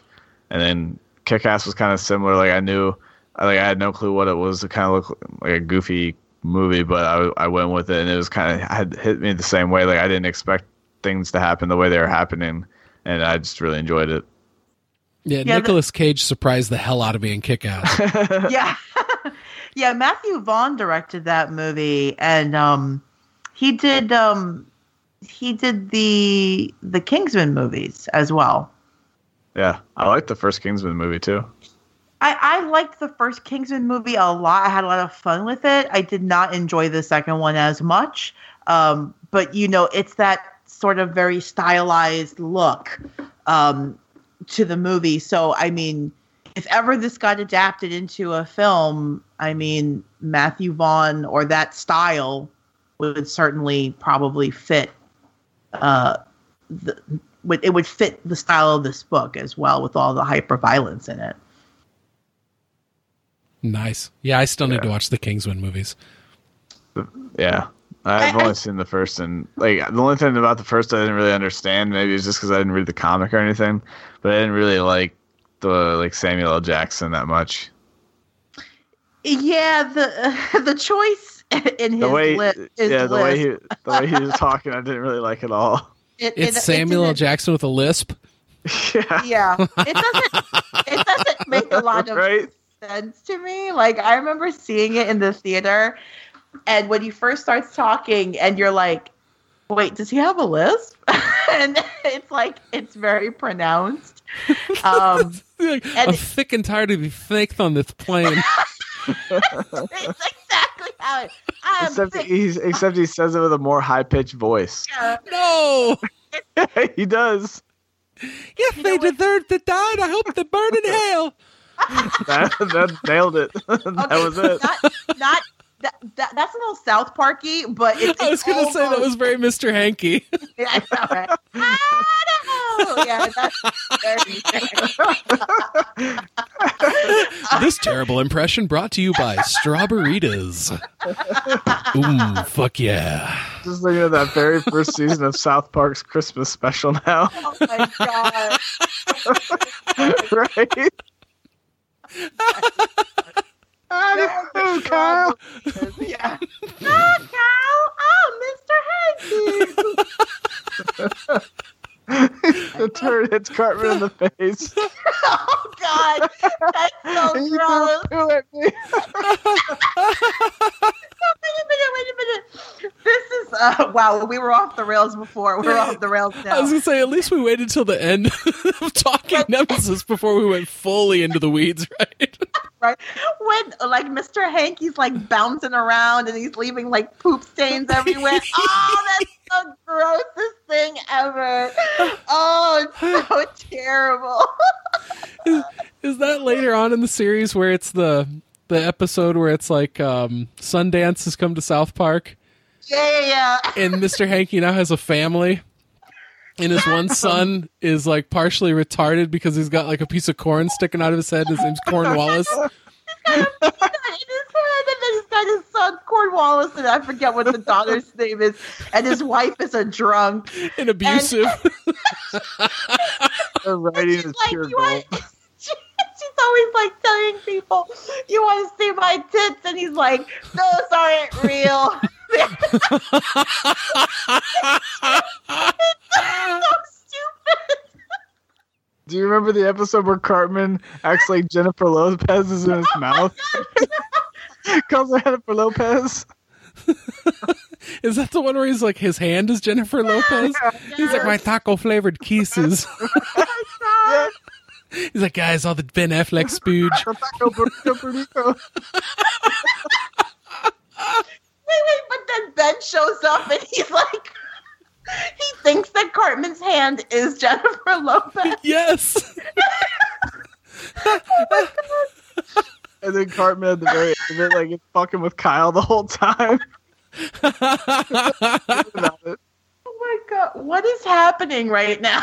like, That's Like, the okay. ultimate prank on him. We've got all our nemesis points across, so if they stuck around this long. true.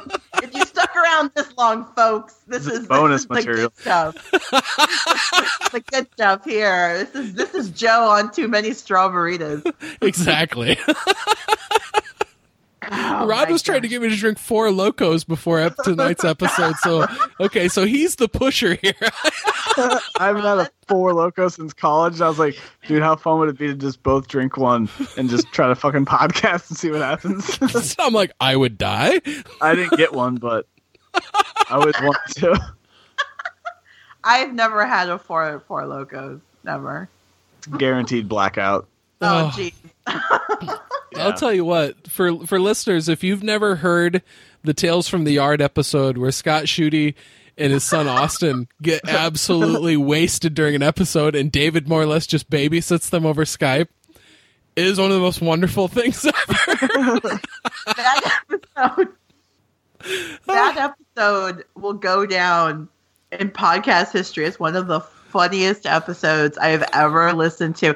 I was at the gym trying to work out and listen. I had to I had to stop because I was laughing so hard because Scott I mean you'll hear it on the show like if you listen to it Scott in his drunken stupor starts talking about drawing the alphabet when you're giving a oral. That's right.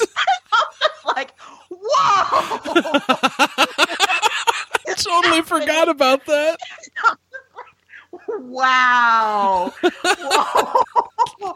and then, and that that uh, yeah that that episode is um special. Yeah. Yeah, I think that episode and then I could I remember I was laughing so hard at work when I listened to the episode at the end when Luther fell asleep. yeah, that PCL episode was, I was like, are you kidding me? legendary. I was like, no way. I was like, no way. I was like, is this really happening? I was like, how long is Brian gonna let this go on? I wonder. Oh my god! It was like a little over 30 minutes of the episode. You could just lightly hear him snoring in the background. Hilarious! Oh, hilarious! that was amazing. Oh my gosh! Hilarious! Oh my word! I've only had one beer because I anticipated Joe indulging in strawberries, so I wanted to be, I wanted to be somewhat in control of myself. yeah, well, it's Friday. That's true. right. This is a long work true. week. it was.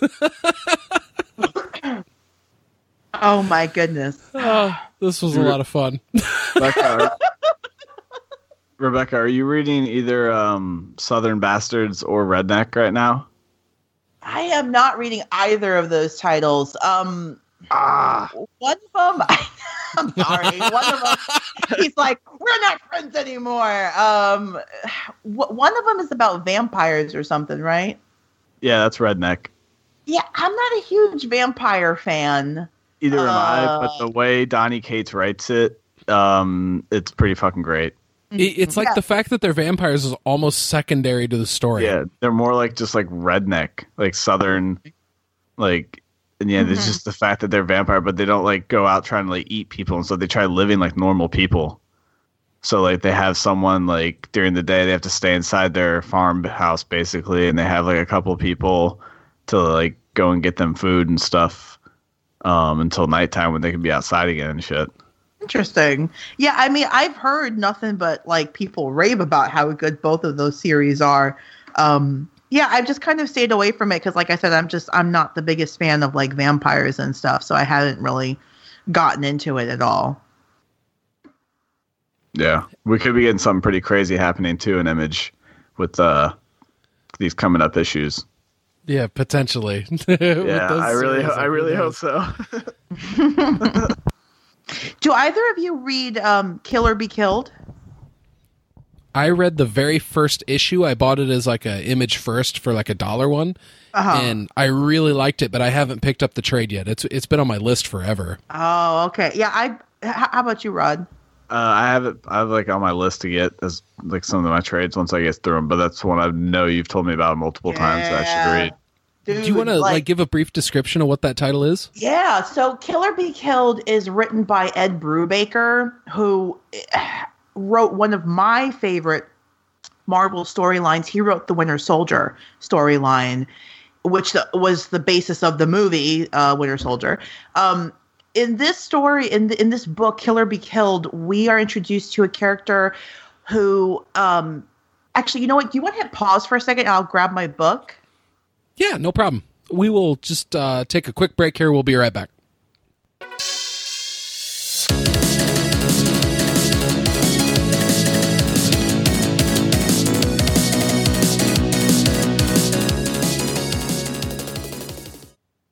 All right, we're back. So yeah, uh, kill or be killed. So Kill or Be Killed is um it's written by Ed Brubaker and it's uh, drawn by Sean Phillips and Elizabeth Breitweiser. Th- this is a this is uh, an image comic book. It's been coming out since oh gosh last year I believe, and it's it's an issue a month. So actually, it's been coming out since August 2016, and it's still going. Um, so that's that's pretty cool. The main idea of this book is there's this kid who we're introduced to this college kid who his life is pretty his life is not great. You know, he is he doesn't really have a girlfriend. Um, he has a messed up relationship with his family. The kid's name is Dylan. Um, his his best friend, who's a girl, starts dating his roommate. Um, and then you know him and and and his best friend they kind of have a little they kind of cheat on the boyfriend and they have a, a fling. And this this kid but this kid is like really depressed. He's on antidepressive medication. Um, so he's not he's not great. Um, one night it all gets to him. He goes up on the roof of his apartment building and he decides he's going to end it all. He's going to jump off the roof and he's going to end his life. So he at the last second um he decides like oh no i i don't want to do this. I i i want to live but it's been snowing and he slips on this um on the icy edge and he starts to fall off the roof anyway. He gets tangled up in some like um what's the word? Like uh, clotheslines. And so he he does fall but he he doesn't die. He just messes up his arm. Now the next day when he wakes up is uh excuse me not not the next day. That night he's visited by a demon in his room. And the demon says to him you owe me a life. And he's like what are you talking about? And he's like you were supposed to die tonight on that rooftop and you didn't. So now you owe me a life. And he says to him that you have to you, you've been given a second chance and to pay for this second chance you have to kill one person a month and this is an ongoing deal which has to happen and if he does not do it then the demon will come and claim his life um, and of course, you know, at first he's like, "Oh, this is just a hallucination. This can't be real." Um, you know, I I just must be like having post traumatic stress disorder. But now, as as the month comes starts to come to a close, Dylan starts to feel he he starts to feel really sick and um and he realizes like oh my gosh like it's the end of the month i have to kill somebody uh, or else i'm going to die and so what happens is uh, at the end of the book, he actually does end up committing a murder. He does kill somebody, and his life is extended another month. Now, the thing is that so you know he, at first he starts out like oh my god how can i do this how can i kill a person a month like this is terrible but then he starts to do investigations into like child pornographer people um rapists, uh, uh, other people who commit homicides. And he realizes that if he goes after these bad guys, well, then what he's doing is not that terrible. And that's how he kind of rationalizes it. Now, as the story goes along, killing becomes a little easier each time and he gets wrapped but now of course the NYPD is investigating the string of homicides like who's killing all of these people we have some kind of a vigilante on our hands and so the story is about him trying to stay alive the NYPD closing in on whoever this vigilante is but then he's still got this ongoing thing with his best friend uh, who he slept with a couple of times now it's a really good story it's a really, really good story. Ed Brubaker uh, just writes these big portions of like inner monologue that's going on in Dylan's head. And it's so well written, and the artwork is beautiful. I, I really recommend this book if you're really into like kind of messed up stories about people who are a little messed up I, I think it's a really good book to pick up. It's ongoing, but the there it is out in trade as well. So uh, it comes out one issue a month. They're up to issue, I believe, fifteen. So if you wanted to get the trade, you could do that too. It's uh, it's I, I just think it's really worth it. Especially as I said, I'm a big fan of Ed Brubaker's work on the Winter Soldier storyline. In the the trade on Amazon's like eight ninety eight. Yeah, it's it's really reasonable, and um, I, I mean the the way that the story really starts to play out, because the kid is determined to just kill people who he thinks are, who he thinks deserve it. So he runs into situations where he starts to almost enjoy the killing and that scares him because at first it was like a necessity like i have to do this but now it's almost something that he's enjoying doing and it becomes like well doesn't that make me a bad person if i'm enjoying this thing i have to do um, is it is it worth this second chance that um, that i've been given and along the way he finds out all these like stuff about his family and his dad and um, it's just it's so well it's so well done. I really can't praise it enough. I, I recommend it to a lot of people because I think it's worth reading. That sounds awesome. I'm yeah. definitely gonna check that out. Yeah, it sounds super intriguing. Yeah, yeah. I, I know I've rambled on about it a long time already, but yeah, if uh, if, if, you can, yeah. I mean, I really think again, kill, Killer Be Killed, Image Comics, written by Ed Brubaker. I I can't recommend it enough. The art is really cool in it too. It is. It's it's got that.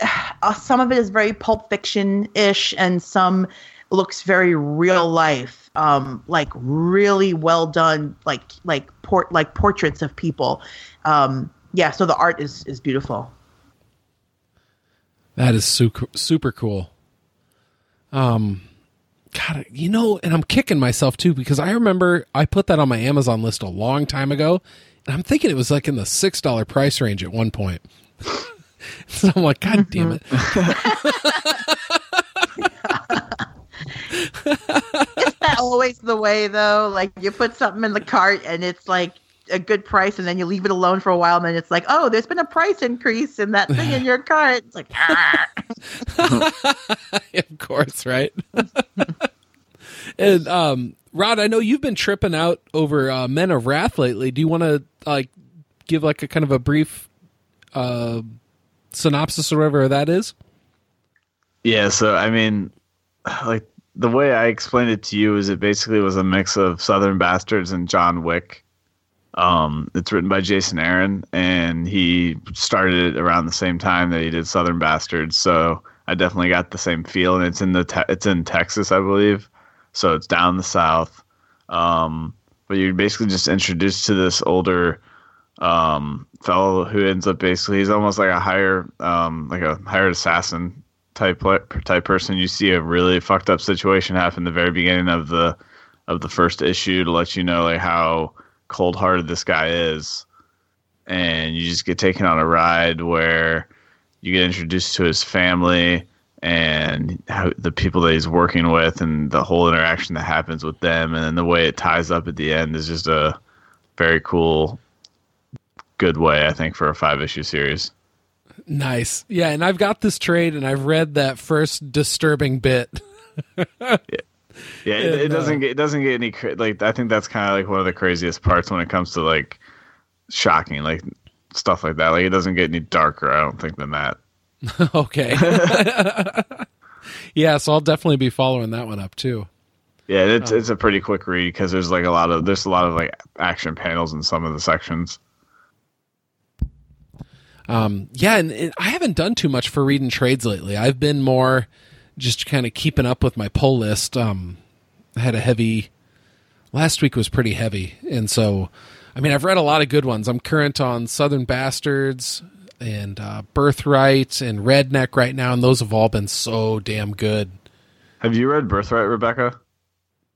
No, don't judge me. I haven't read uh, Birthright. I know. I'm sorry. you, well, Joe, what do you think about the fact that now that the Birthright's been bought for a movie? That is going to be very interesting. Um, yeah. I, I hope they treat it well. I, I hope they take it seriously. And it, it is one of those ones to where I would be interested to see how they handle it in a movie because, I mean, we are nearly 30 issues into the comic right now. And I, I don't know if I could really base a movie off of what I've seen in the comic unless you do a lot of condensing and and you jump ahead of where Joshua Williamson is at right now in the story. Um, yeah, I, I I really do think that Birthright might be better served as a TV series, and it would have to be so like like I think like FX and stuff could do it because there's really not too much super fucked up stuff in in yeah. Birthright. But it, it would be cool to see it more as as something that was you know maybe even on Hulu or or Amazon or something like that. Yeah, yeah, I think they could tell the story better, especially if they want to try to follow it closely to the comic. It'd be much easier to do it as a series, where you could almost do like each trade is almost a series of the show. Yeah, or a um, season of the show. And because Rebecca, one of the things that's interesting about Birthright is as you read the trades, they they don't really feel like real complete story arcs you could kind of argue that it might be like a light story arc, but really they all go together so well that it really more feels like one big story. Oh, okay. That's cool. Yeah, like you get like a little bit of one answer, but then you get introduced to a whole new question. It seems like at the end of story arcs, so it kind of all just blends into one large story arc. Yeah, mm-hmm. and the trades are unique in that you, unless you've read the read the individual issues, you can't tell because they don't put breaks in it, it reads like one big giant comic book. Oh wow, that's oh that's that's different. Yeah. Cool. That's that's been a really good one though. what, what's great though, like for I'm just like more happy for Joshua Williamson because like now at this point, since it's being made into a movie, depend. I mean, it doesn't even matter at this point if they do a good like if they do a horrible job making a movie, you're just gonna get all these people saying, "Well, you need to read the comic because it's incredible." So it's going to get more publicity as a comic that way. And then if it ends up being a great movie, then it's also going to get more publicity because everyone's going to want to read the comic because the movie's blowing up. Yeah, I'll be like what happened with Walking Dead. Mm-hmm. that's right. Yeah, Well, that's a good example too about Walking Dead because it wasn't it a comic first before it became a TV show. Yeah. Oh yeah, for quite a while. Yeah, probably yeah, because that, it, that's it's been sure. going. What like sixteen? No, so, like, it's been going since around two thousand, hasn't it? Walking Dead. Yeah, it's been going for a really long time. I mean, it's like 176 issues in now or something like that. Yeah, and if they were only putting out an issue a month, that's at least what? So ten years would be 120 issues. So they're like 13 or 14 issue seasons in, or series. Yeah, years. Damn, that's insane. Yeah. Yeah. It's it's so tough like to I feel like adapting a comic or really adapting any written word whether it be comic or novel or or graphic novel like to the visual can be so difficult because you know in in a in a comic book you can add in so much exposition as far as like what characters are thinking. You know you have your thought bubbles um and and it and it makes sense and it it helps you understand the story. But to then put that on screen you have to put that you have to give that exposition through dialogue. And don't want to weigh down your movie with like a ton of dialogue but you want to you want to be able to explain the plot to your audience. And sometimes it can be very hard to do that to satisfy the comic readers and then to also satisfy maybe new viewers who are not familiar with the source material. Yeah, that's very true. I mean, it, it takes a deft hand to really adapt it the right way. Mm-hmm. You use the right Yeah. cinematography, and definitely I mean, you got to have a tight screenplay. I mean, we've seen that just with like the DCU movies. oh yeah absolutely. Like or like even like we were talking earlier about civil war being adapted from a comic to to a movie. Yeah they had to make changes to fit with the mcu storyline that we've been given up until now and then you know leaving out certain characters that they can't they don't have rights to use etc but i felt like they did a pretty darn good job of keeping the core story but translating it into the visual medium to satisfy the comic readers and then to satisfy the moviegoers as well.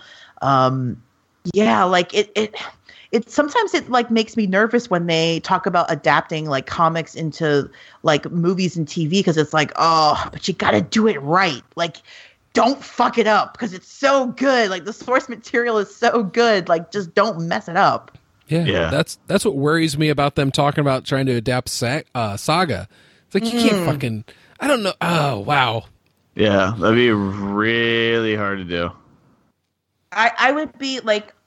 As Some much stuff's as I just would, meant to stay a book or a comic. So, some stuff does not need to be made into a movie. Yeah. Like as much as I would love like the idea of that on screen, like to see all of that, dude, I, I don't know if they could do it right. I it's just it's such a it's such a fantastical story. It really has to it would have to appeal to the masses to make a profit. How do you do that? Do you water down your story? Do you do you tone down the weird television head sex like what do you do to, what do you do to like get people to watch this thing it's uh it's crazy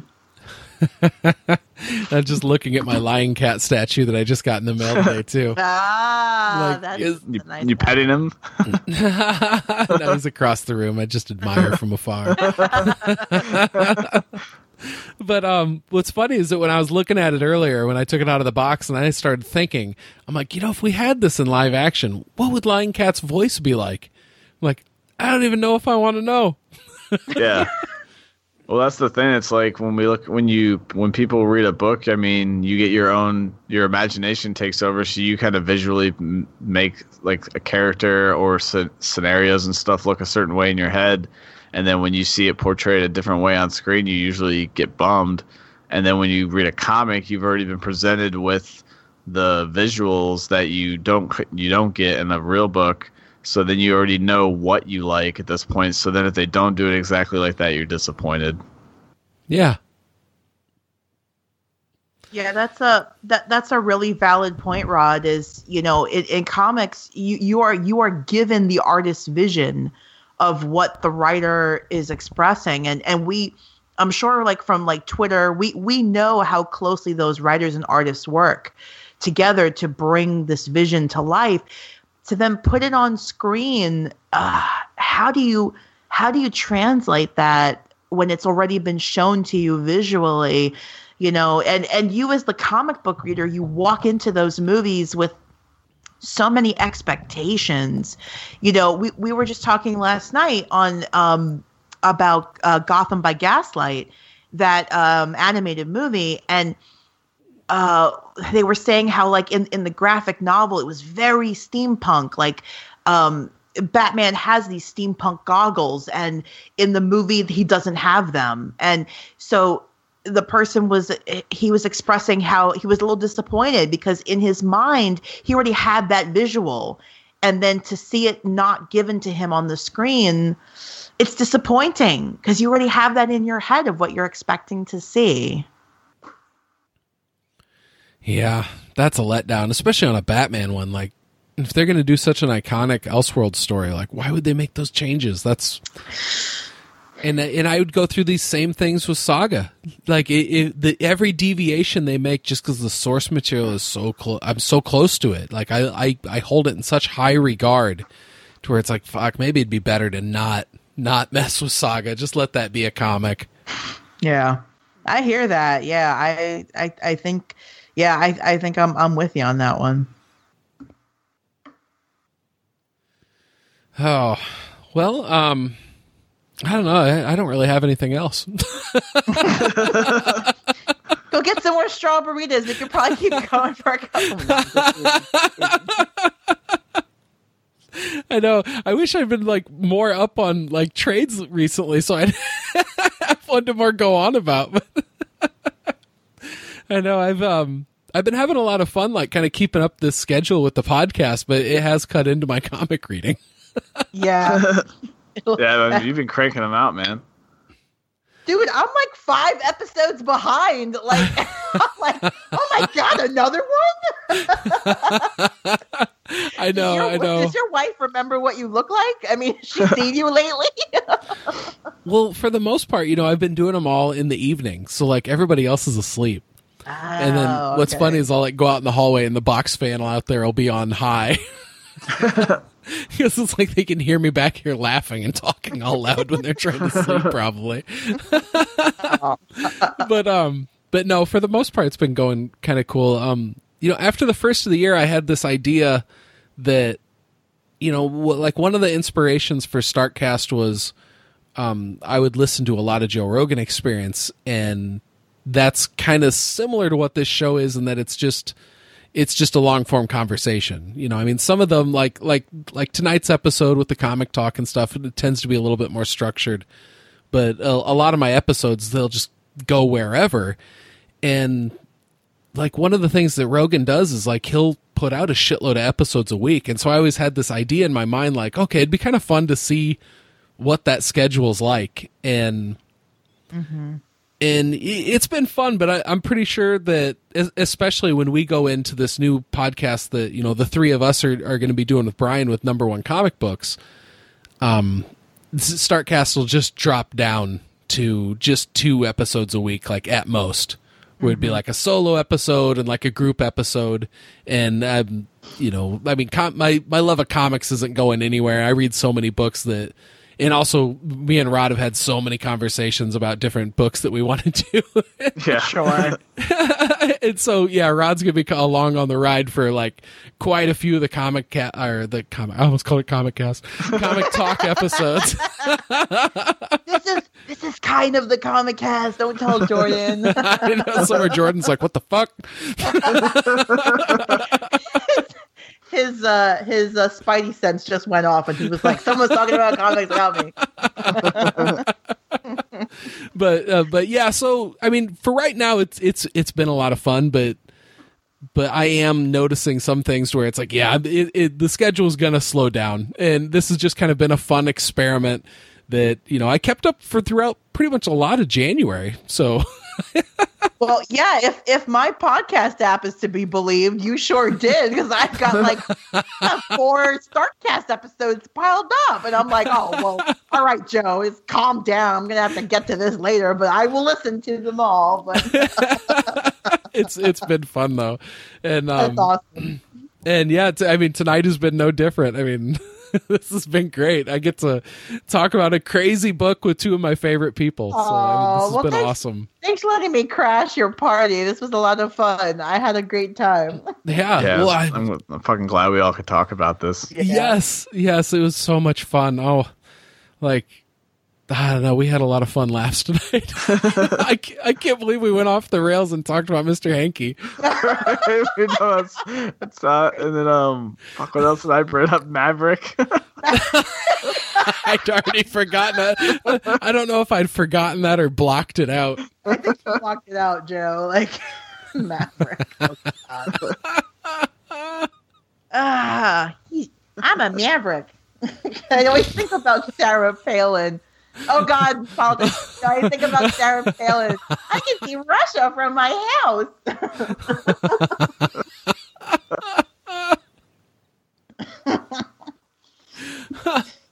Oh my gosh! Now I'm trying to think. What did I see where there was like a possibility of time travel, and they say something about President Palin? Oh God. Was that in Chrononauts? Maybe. I think so. It might have been in Chrononauts. they were checking to make sure everything was okay. and they're like, don't even joke about that or something like that. For real. For real. Don't talk about that. Oh, Oh, my Wow. word. craziness. yeah. I'm trying to not get drugged to talk about politics. No. I'm like, I run away. Joe, run away. Did, did uh did Murphy write and draw Chrononauts, or just draw it? I, I'm pretty sure Mark Millar wrote, Wrote it. it. Okay, and then If is we went through this whole episode with me saying that wrong, I'm going to feel like an idiot. well, then is then I'm thinking is Murphy writing and drawing then White Knight? yes. Okay, Yes. that's what. Okay, that's what I mixed up. I couldn't remember if he had if, which one he did his own on, or if he did them both on his own.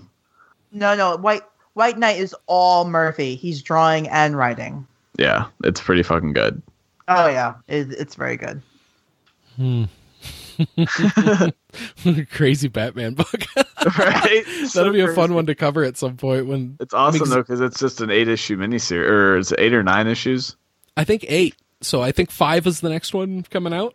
Yeah, Yeah, it's it's pretty limited, which is nice. Um, I mean, even even Doomsday Clock is limited. It's um, but it's gonna take forever.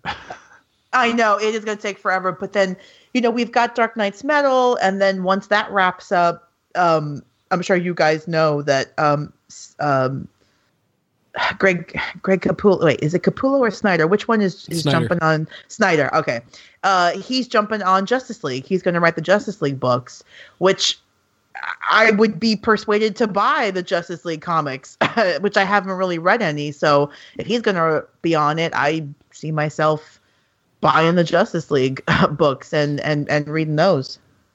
This uh, newest arc of it would be worth picking up, maybe just in trade at some point. But it's uh, Christopher Priest has been writing it, and he's the Oh, guy that's nice. been doing Deathstroke. Yeah, and that's been really good. yeah. Like there's yeah. I I think I would pick it up in trade because I just you know I I just recently went through like my pull list and I cut a lot of books out.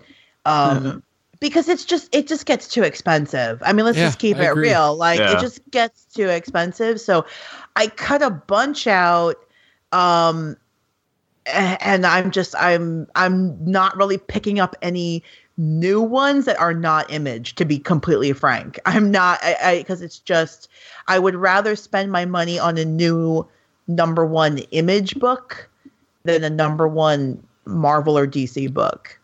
Um just because I know that those Marvel DC runs are going to be 30 plus issues. Yeah, Yeah. yeah. it, it's it's harder to commit to Marvel and DC unless you're already like a huge super fan from the start. Mm-hmm. And because there's just so much fucking history in it and on the one hand I can appreciate those books that that have that history and that staying power and they've been around for a long time but there's just something that's so fresh and and fun with image books. Oh yeah, because not all of the image books are the Cape and Cowl books. Like it's fun to read superhero books. Like I'm not gonna lie, I enjoy reading a good Batman story. I enjoy reading a good. I, am I'm, I'm still picking up Wonder Woman issue to issue. Like I, that's that one I'm collecting, um, and it's darn good. Uh, it's really good, and I enjoy the superhero stories. But then it's fun to pick up a non superhero story and read that in comics as well, and that's where Image really excels because they're not locked in to superhero books at all. Yeah. Yeah, and the fact that like the most like recent like when I was catching up on my pull list and reading like my back comics, I mean, I went from reading a title like Redneck to Paper Girls to Southern Bastards to Birthright. Like these are all completely different stories. Right. Like not all superhero based or anything like completely different. One's about football, one's about I mean, you got like time travel involved. Like they're all different, unique stories, and they're all incredible stories. Like they have such great writers on all of them. Mm-hmm. Yeah, it's absolutely true. Yeah, I mean, Image is just like, I mean, you guys know. I don't have to tell you guys, but it, it, Image is amazing, and and they've really they've really given an opportunity to art for artists to really work on their own stuff and not have it be owned by the company you know because like if you work for dc or marvel your stuff is it you, it's your stuff but it's not really your stuff so like you know perfect example brian michael bendis you know he he left marvel he went to dc he can't bring those storylines with him because those are marvel stories he can't he can't bring the defenders with him he can't bring um um, Ironheart with him, which is he's he, he's writing the current um, Iron Man run with uh, well he was with Riri Williams. He can't bring them with him, so he has to leave those characters behind and now do new stories with different characters. And if he ever leaves DC, he's got to leave those characters there too. So, but with Image, you know, if you if you leave Image, you can do whatever you want because it's your character. Yeah, that creator owned aspect of Image is I mean, it's a it's a beautiful part of their business model, and it's mm-hmm. really you know, I mean, if you watch that documentary on the the image revolution, they they built that into it from the start because they were all disgruntled Marvel and DC employees. Yeah, yeah. Ab- absolutely. Yeah, I, I you have ha, have you guys both seen that um that documentary? Yeah.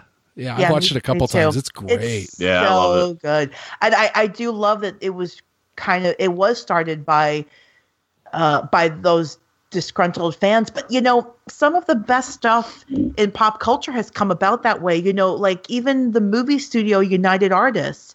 That that was started by people like Charlie Chaplin and Mary Pickford back when they were tired of being locked into contracts by these by these mega like like like like RKO and and stuff like they would be locked into contracts and they couldn't do any other film but for the studio that they worked for.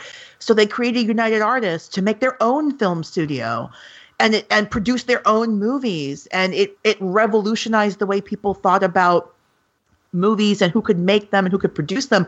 And look where we are now. You're not you're not tied to your television. You don't you don't have to watch what, you know, CBS offers you if you don't want to. Go on Netflix and watch there. Go on Hulu and watch there. Eh, you know, it's it's a it's a complete revolution to how we read and watch stuff and I think it's super cool. You can almost look at that as being fractal among a whole lot of different human endeavors also. I mean, just compare that to beers you know, mm. you get a lot of these startups making craft beers, and it's like, oh, these are really good and tasty, but they're not doing the volumes of like the bigger ones, like you know Anheuser Busch and and Miller and all that stuff. So, mm-hmm. God, I wonder if that's just something that goes across the human nature. If there's something that that we can't help but love about something that's smaller and and and feels a little bit more homey maybe I, mean, I don't know if that's the right word for it but It's like almost like like, a rooting for the story. underdog. That's what Yeah. I was just saying, dude. Yeah. Yeah. Thank you. I stumble over my stupid words. I, I think it'd be really cool too if um because I mean I, I think it was like a is that image documentary was like three or four years ago that they did it. It'd be cool if they did a like a, a newer one and they had more interviews with some of the current writers on image titles. Like you had like a Joshua Williamson or you had Ed Brubaker and some of these like them commenting about like their their work with image and stuff like that. Yeah, that's uh yeah, that, that would be interesting like ki- kind of to revisit image years later and see and see what the newer voices are saying about working with image. Yeah, because basically, like they cut, they stopped that documentary about the time that Walking Dead got turned into a TV show. Oh yeah, that's a while ago for sure. Yeah. You know, I would love to hear what Joshua Williamson's take is on because he's been getting more and more involved, like quite successfully with DC. And when you look at his flashbooks, which are great, they've been really entertaining runs so far. But when you look at his flash books and then you look at his image books, they look remarkably different.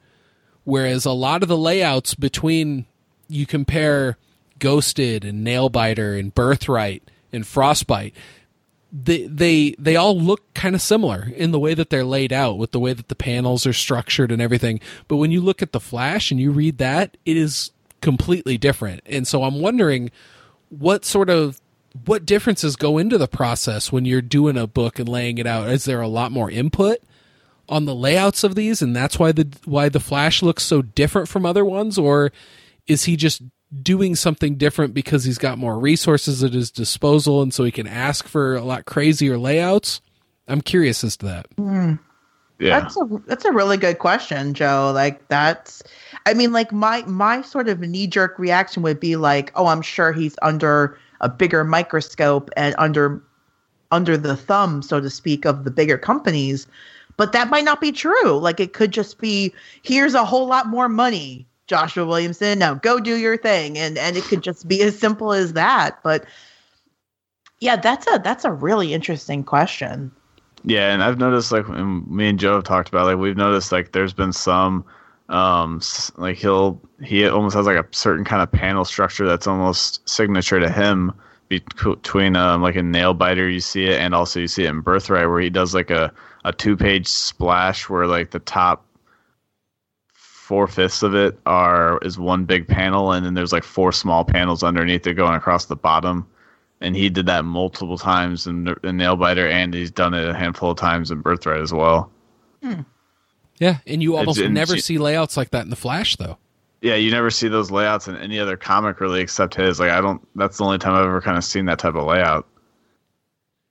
like it, it almost makes me wonder if like you know when you see like behind the scenes things where like a band is small and they're doing awesome and then they get into the studio of like finally like they're signed to a big label and then all of a sudden some like slick producers coming in and be like no you got to do it like this and this to make it super cool like does that sort of shit happen at dc and marvel Yeah, I feel. I mean, I feel like it would, uh, only because, like, okay, so like for example, if if I'm writing, uh, Supergirl, right, and Joe, you're writing Superman, and Rod, you're writing the Flash, right?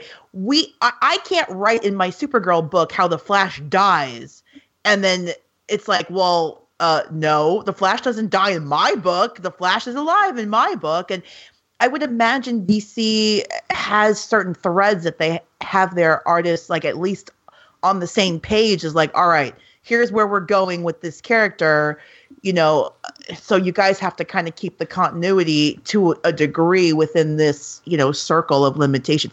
I, I'm just guessing, but I would imagine it has to be some kind of control like that. yeah like how many chefs are in the kitchen Yeah, yeah i mean but you, you can't deny that like dc as far as like comics go i think they are killing it over marvel oh yeah I, it- I Oh, mean yeah. I- I they don't really are Marvel. I, the only the only things marvel i was reading and people kind of shit on it but i enjoyed secret empire um Oh, yeah, I did too. thought it- I've heard people like talk shit about it, saying it wasn't great, and I'm like, are you serious? I enjoyed Secret Empire. I get people are mad about the whole Captain America thing, and he's not really a Nazi. Spoilers, everybody. It was a whole cosmic cube Red Skull thing. All right, calm down, everybody. Yeah, Steve and Rogers. they work it out. They Yeah, work man it up. out. Steve Rogers is not a Nazi. He'll never be a Nazi because he's Steve Rogers. Um, so, but I loved the storyline of Secret Empire. I thought it was a great. I thought it showed his his ability to, to like strategize, even though he was doing bad stuff. Like he was he was strategizing smart about how to keep like all the cosmic people out of Earth so he could do his thing. I thought that was pretty good. I thought uh, the current Iron Fist is pretty darn good as well. Um, and um, Ironheart, which Brian Michael Bendis was writing. You know, it's it's, it's she she's the new Iron Man. That storyline though was so it's so good. Um, I, I actually would really recommend picking that one up and trade, especially if you have a daughter. Um, I I think that would be good because she's a really great character. Riri Williams is is a, and I would love to see her show up after Avengers four. If they kill off Tony Stark, I would love to see her character introduced as the new Iron Man. That would be super cool. And the Yeah. way the way that the book is written is Tony is currently in a coma, but he- of course because he's Tony, he put his consciousness into an AI and he sent the AI off to help Riri. So basically Tony Stark is the voice in her suit. Um, which is hilarious because it's Tony and um so you could still work in Robert Downey Jr. Like you could still have your RDJ and you could have Riri. You know, I'm just saying, Marvel, you could do that in the movies too.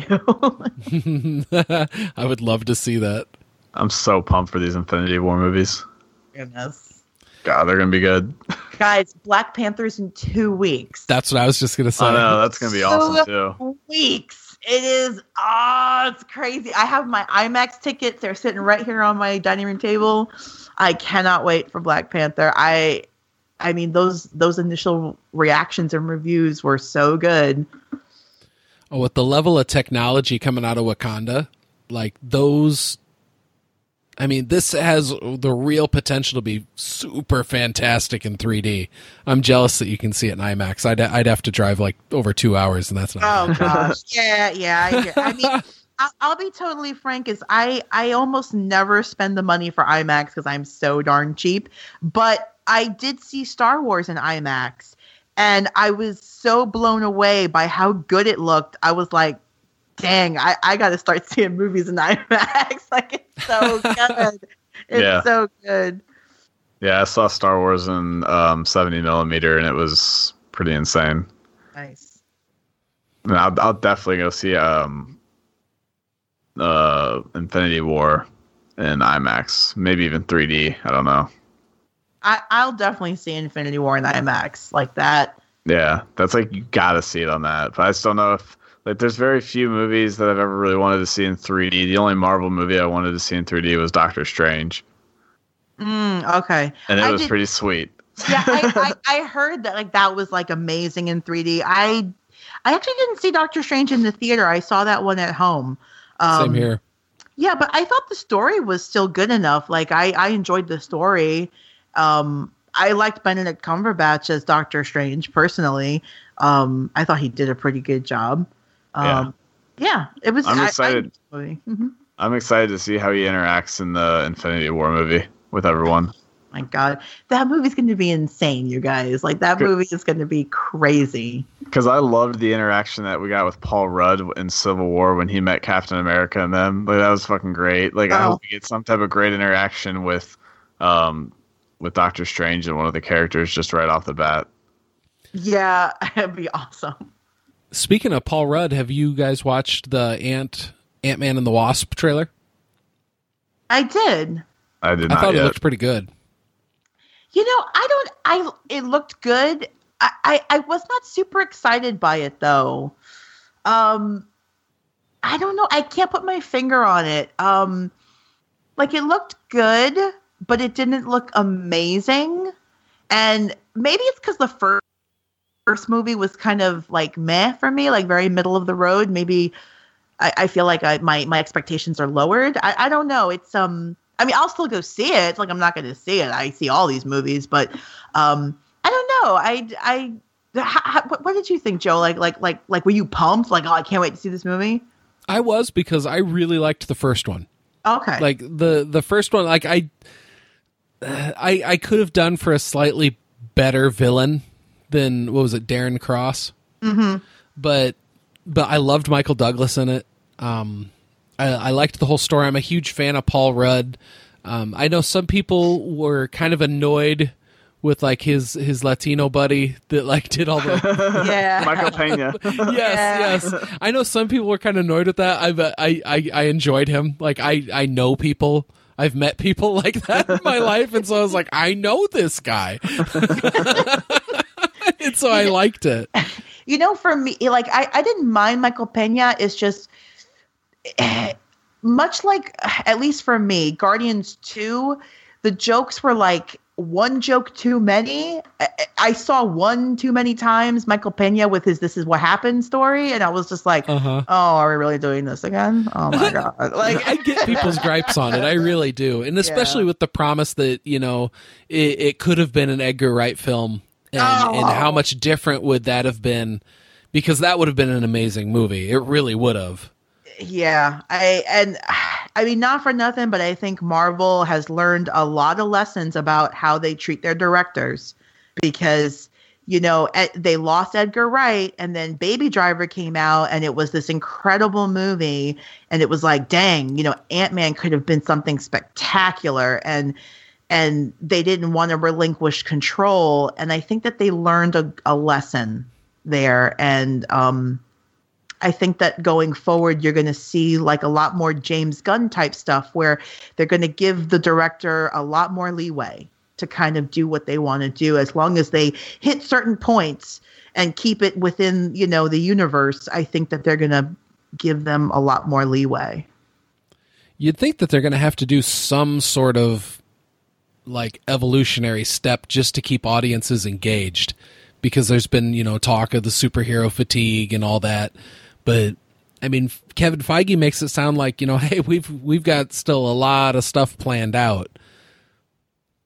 I mean, he's he's talking about 20 plus movies on on the docket. Yeah. like that are planned and like like the outline is there and i mean I, I think it's only natural that superhero fatigue will kick in. I mean you can't you can't have a bubble just keep blowing up indefinitely. Eventually a bubble will burst and i think i, I think it'll happen because it it by just naturally it'll happen. But you got to think that if we're 20 plus movies further down, we have brand new fans who will not be tired of it and we'll say, "Oh, I can't wait to see this movie." And you know, maybe we'll be tired of it, but maybe the generation behind us will be like, you know, "Oh, I can't wait to see, you know, Captain Marvel 5, you know." So it's like who who knows? Um I, I think that's what they're betting on for sure, like new fans. Yeah. And that's one of those ways the image would benefit though is that they could still carry on with this great material and yeah, it's from a comic book, but it's not necessarily superhero stuff. Yeah, exactly. Yeah, that's a really great point. You, you could have your comic stories, but you don't have to have superhero stories. Yep.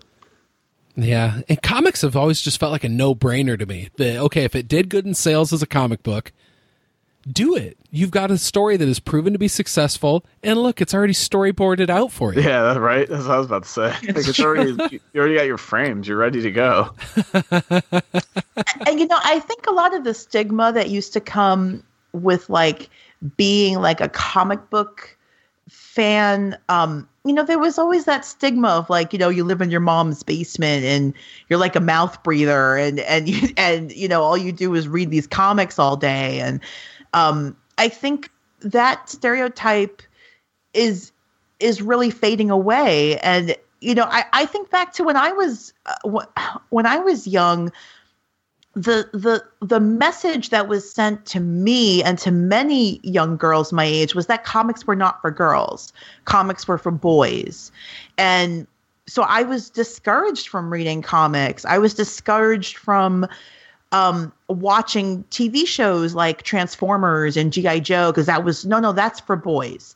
Um, I think now the pendulum has swung differently, and there are a lot of women and girls who are reading comics and they're reading them without that fear of being told it's not for you.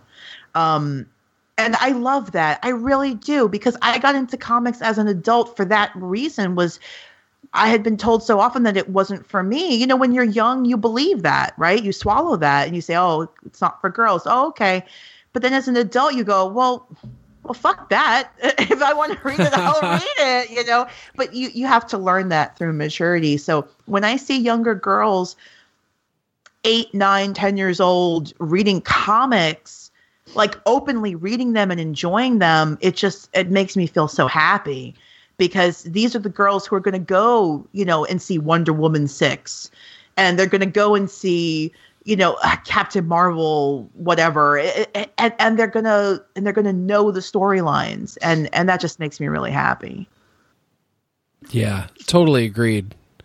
Um it's just opening things up like that to to such a wider audience and making it more acceptable and you know especially throwing off silly ass chains of freaking I mean, that, that really is, that's just sexism. And, I mean, God, it, it, I would have thought that by 2018 we would have been more past that than we are. And I'm happy with the strides we're seeing at least. Oh yeah, I mean it's not perfect, but uh, it's better than it was. That's for sure. And yeah, yeah, I mean it's not so rare anymore to see women and girls at comic cons um, you know there there was a time you would go to a con and there you could count on one hand how many women you saw that were there like in costume or that they that they're into it and they weren't just being and they weren't just there um or you it's it's changed a lot and you see like so when I went to New York Comic Con last year, I went in my Wonder Woman costume that I had for C2E2 last year also. Um, and it was a lot of fun. I love wearing that costume. I got I saw so many girls wearing a Wonder Woman costume. I saw boys wearing Wonder Woman costumes. I saw grown I saw a grown man who made his own Wonder Woman costume.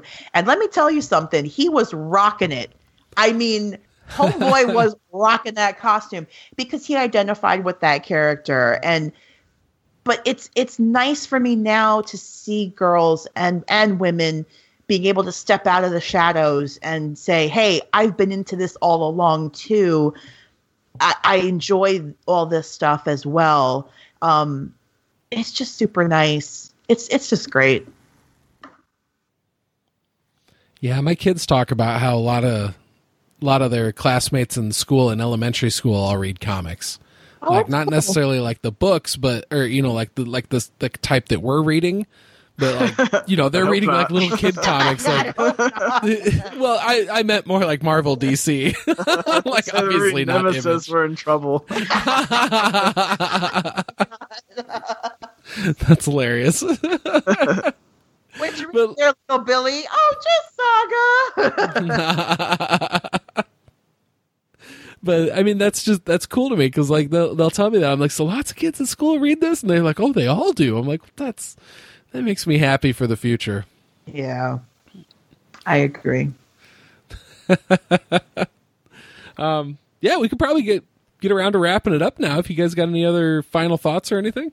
Oh no, dude! I could talk about this for like you know the next ten hours if you let me. You stop me now. Cut me off. Last call.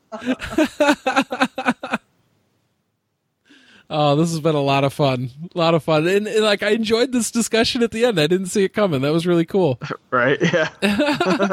well, it is Startcast, so you know we had to finish on a completely different conversation. that is like really good stuff. I liked it. Oh, Rod, I'm finally. I'm glad we finally got this done. We finally talked Nemesis. Uh, yeah, it was a ride, man. Here. I know. Like I'm reading, it, I was like, after after we both read it, we both agree. We're like, yeah, we need to talk about this at some point. We just got to talk about it. Yes, absolutely. And Rebecca, thank you so much for jumping on on the fly like that and, and reading the book on short notice. And I- th- this is awesome. Yeah, this was a lot of fun as always. Thanks for having me. Awesome. Um, do you want to plug into your podcast while while you got the moment? Uh, yeah, sure. Uh, animated Batcast. Uh, it's an episode by episode review of the 1990s Batman the animated series. We just did a double episode where we reviewed uh, the episode Prophecy of Doom and the movie Gotham by Gaslight. Check that out. Should be up in the next day or two.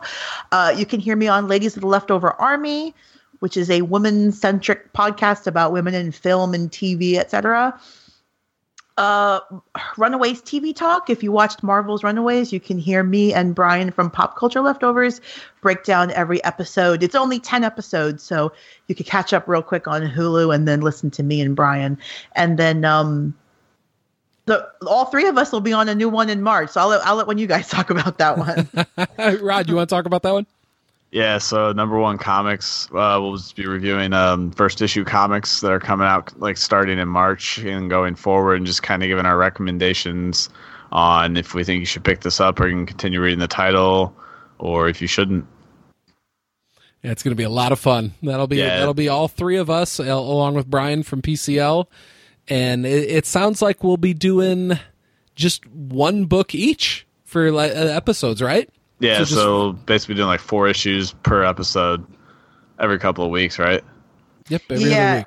I, Yep. yeah, I think yeah, I think that's going to be really good because it's not like too much of a financial commitment, uh, and it's not too much of a time commitment. Because if, I mean, let's let's be honest, we could be on here for hours talking about all the new books that are coming out. So it's it's nice Yeah. just to it's nice just to like pick a book each and then talk about it. I think that's that's really great. Yeah, yeah, because Jordan and I tried that with the Comic Cast and we got buried. Yeah, it's it's a lot. It's a lot to talk about. Like, there's a lot of content out there.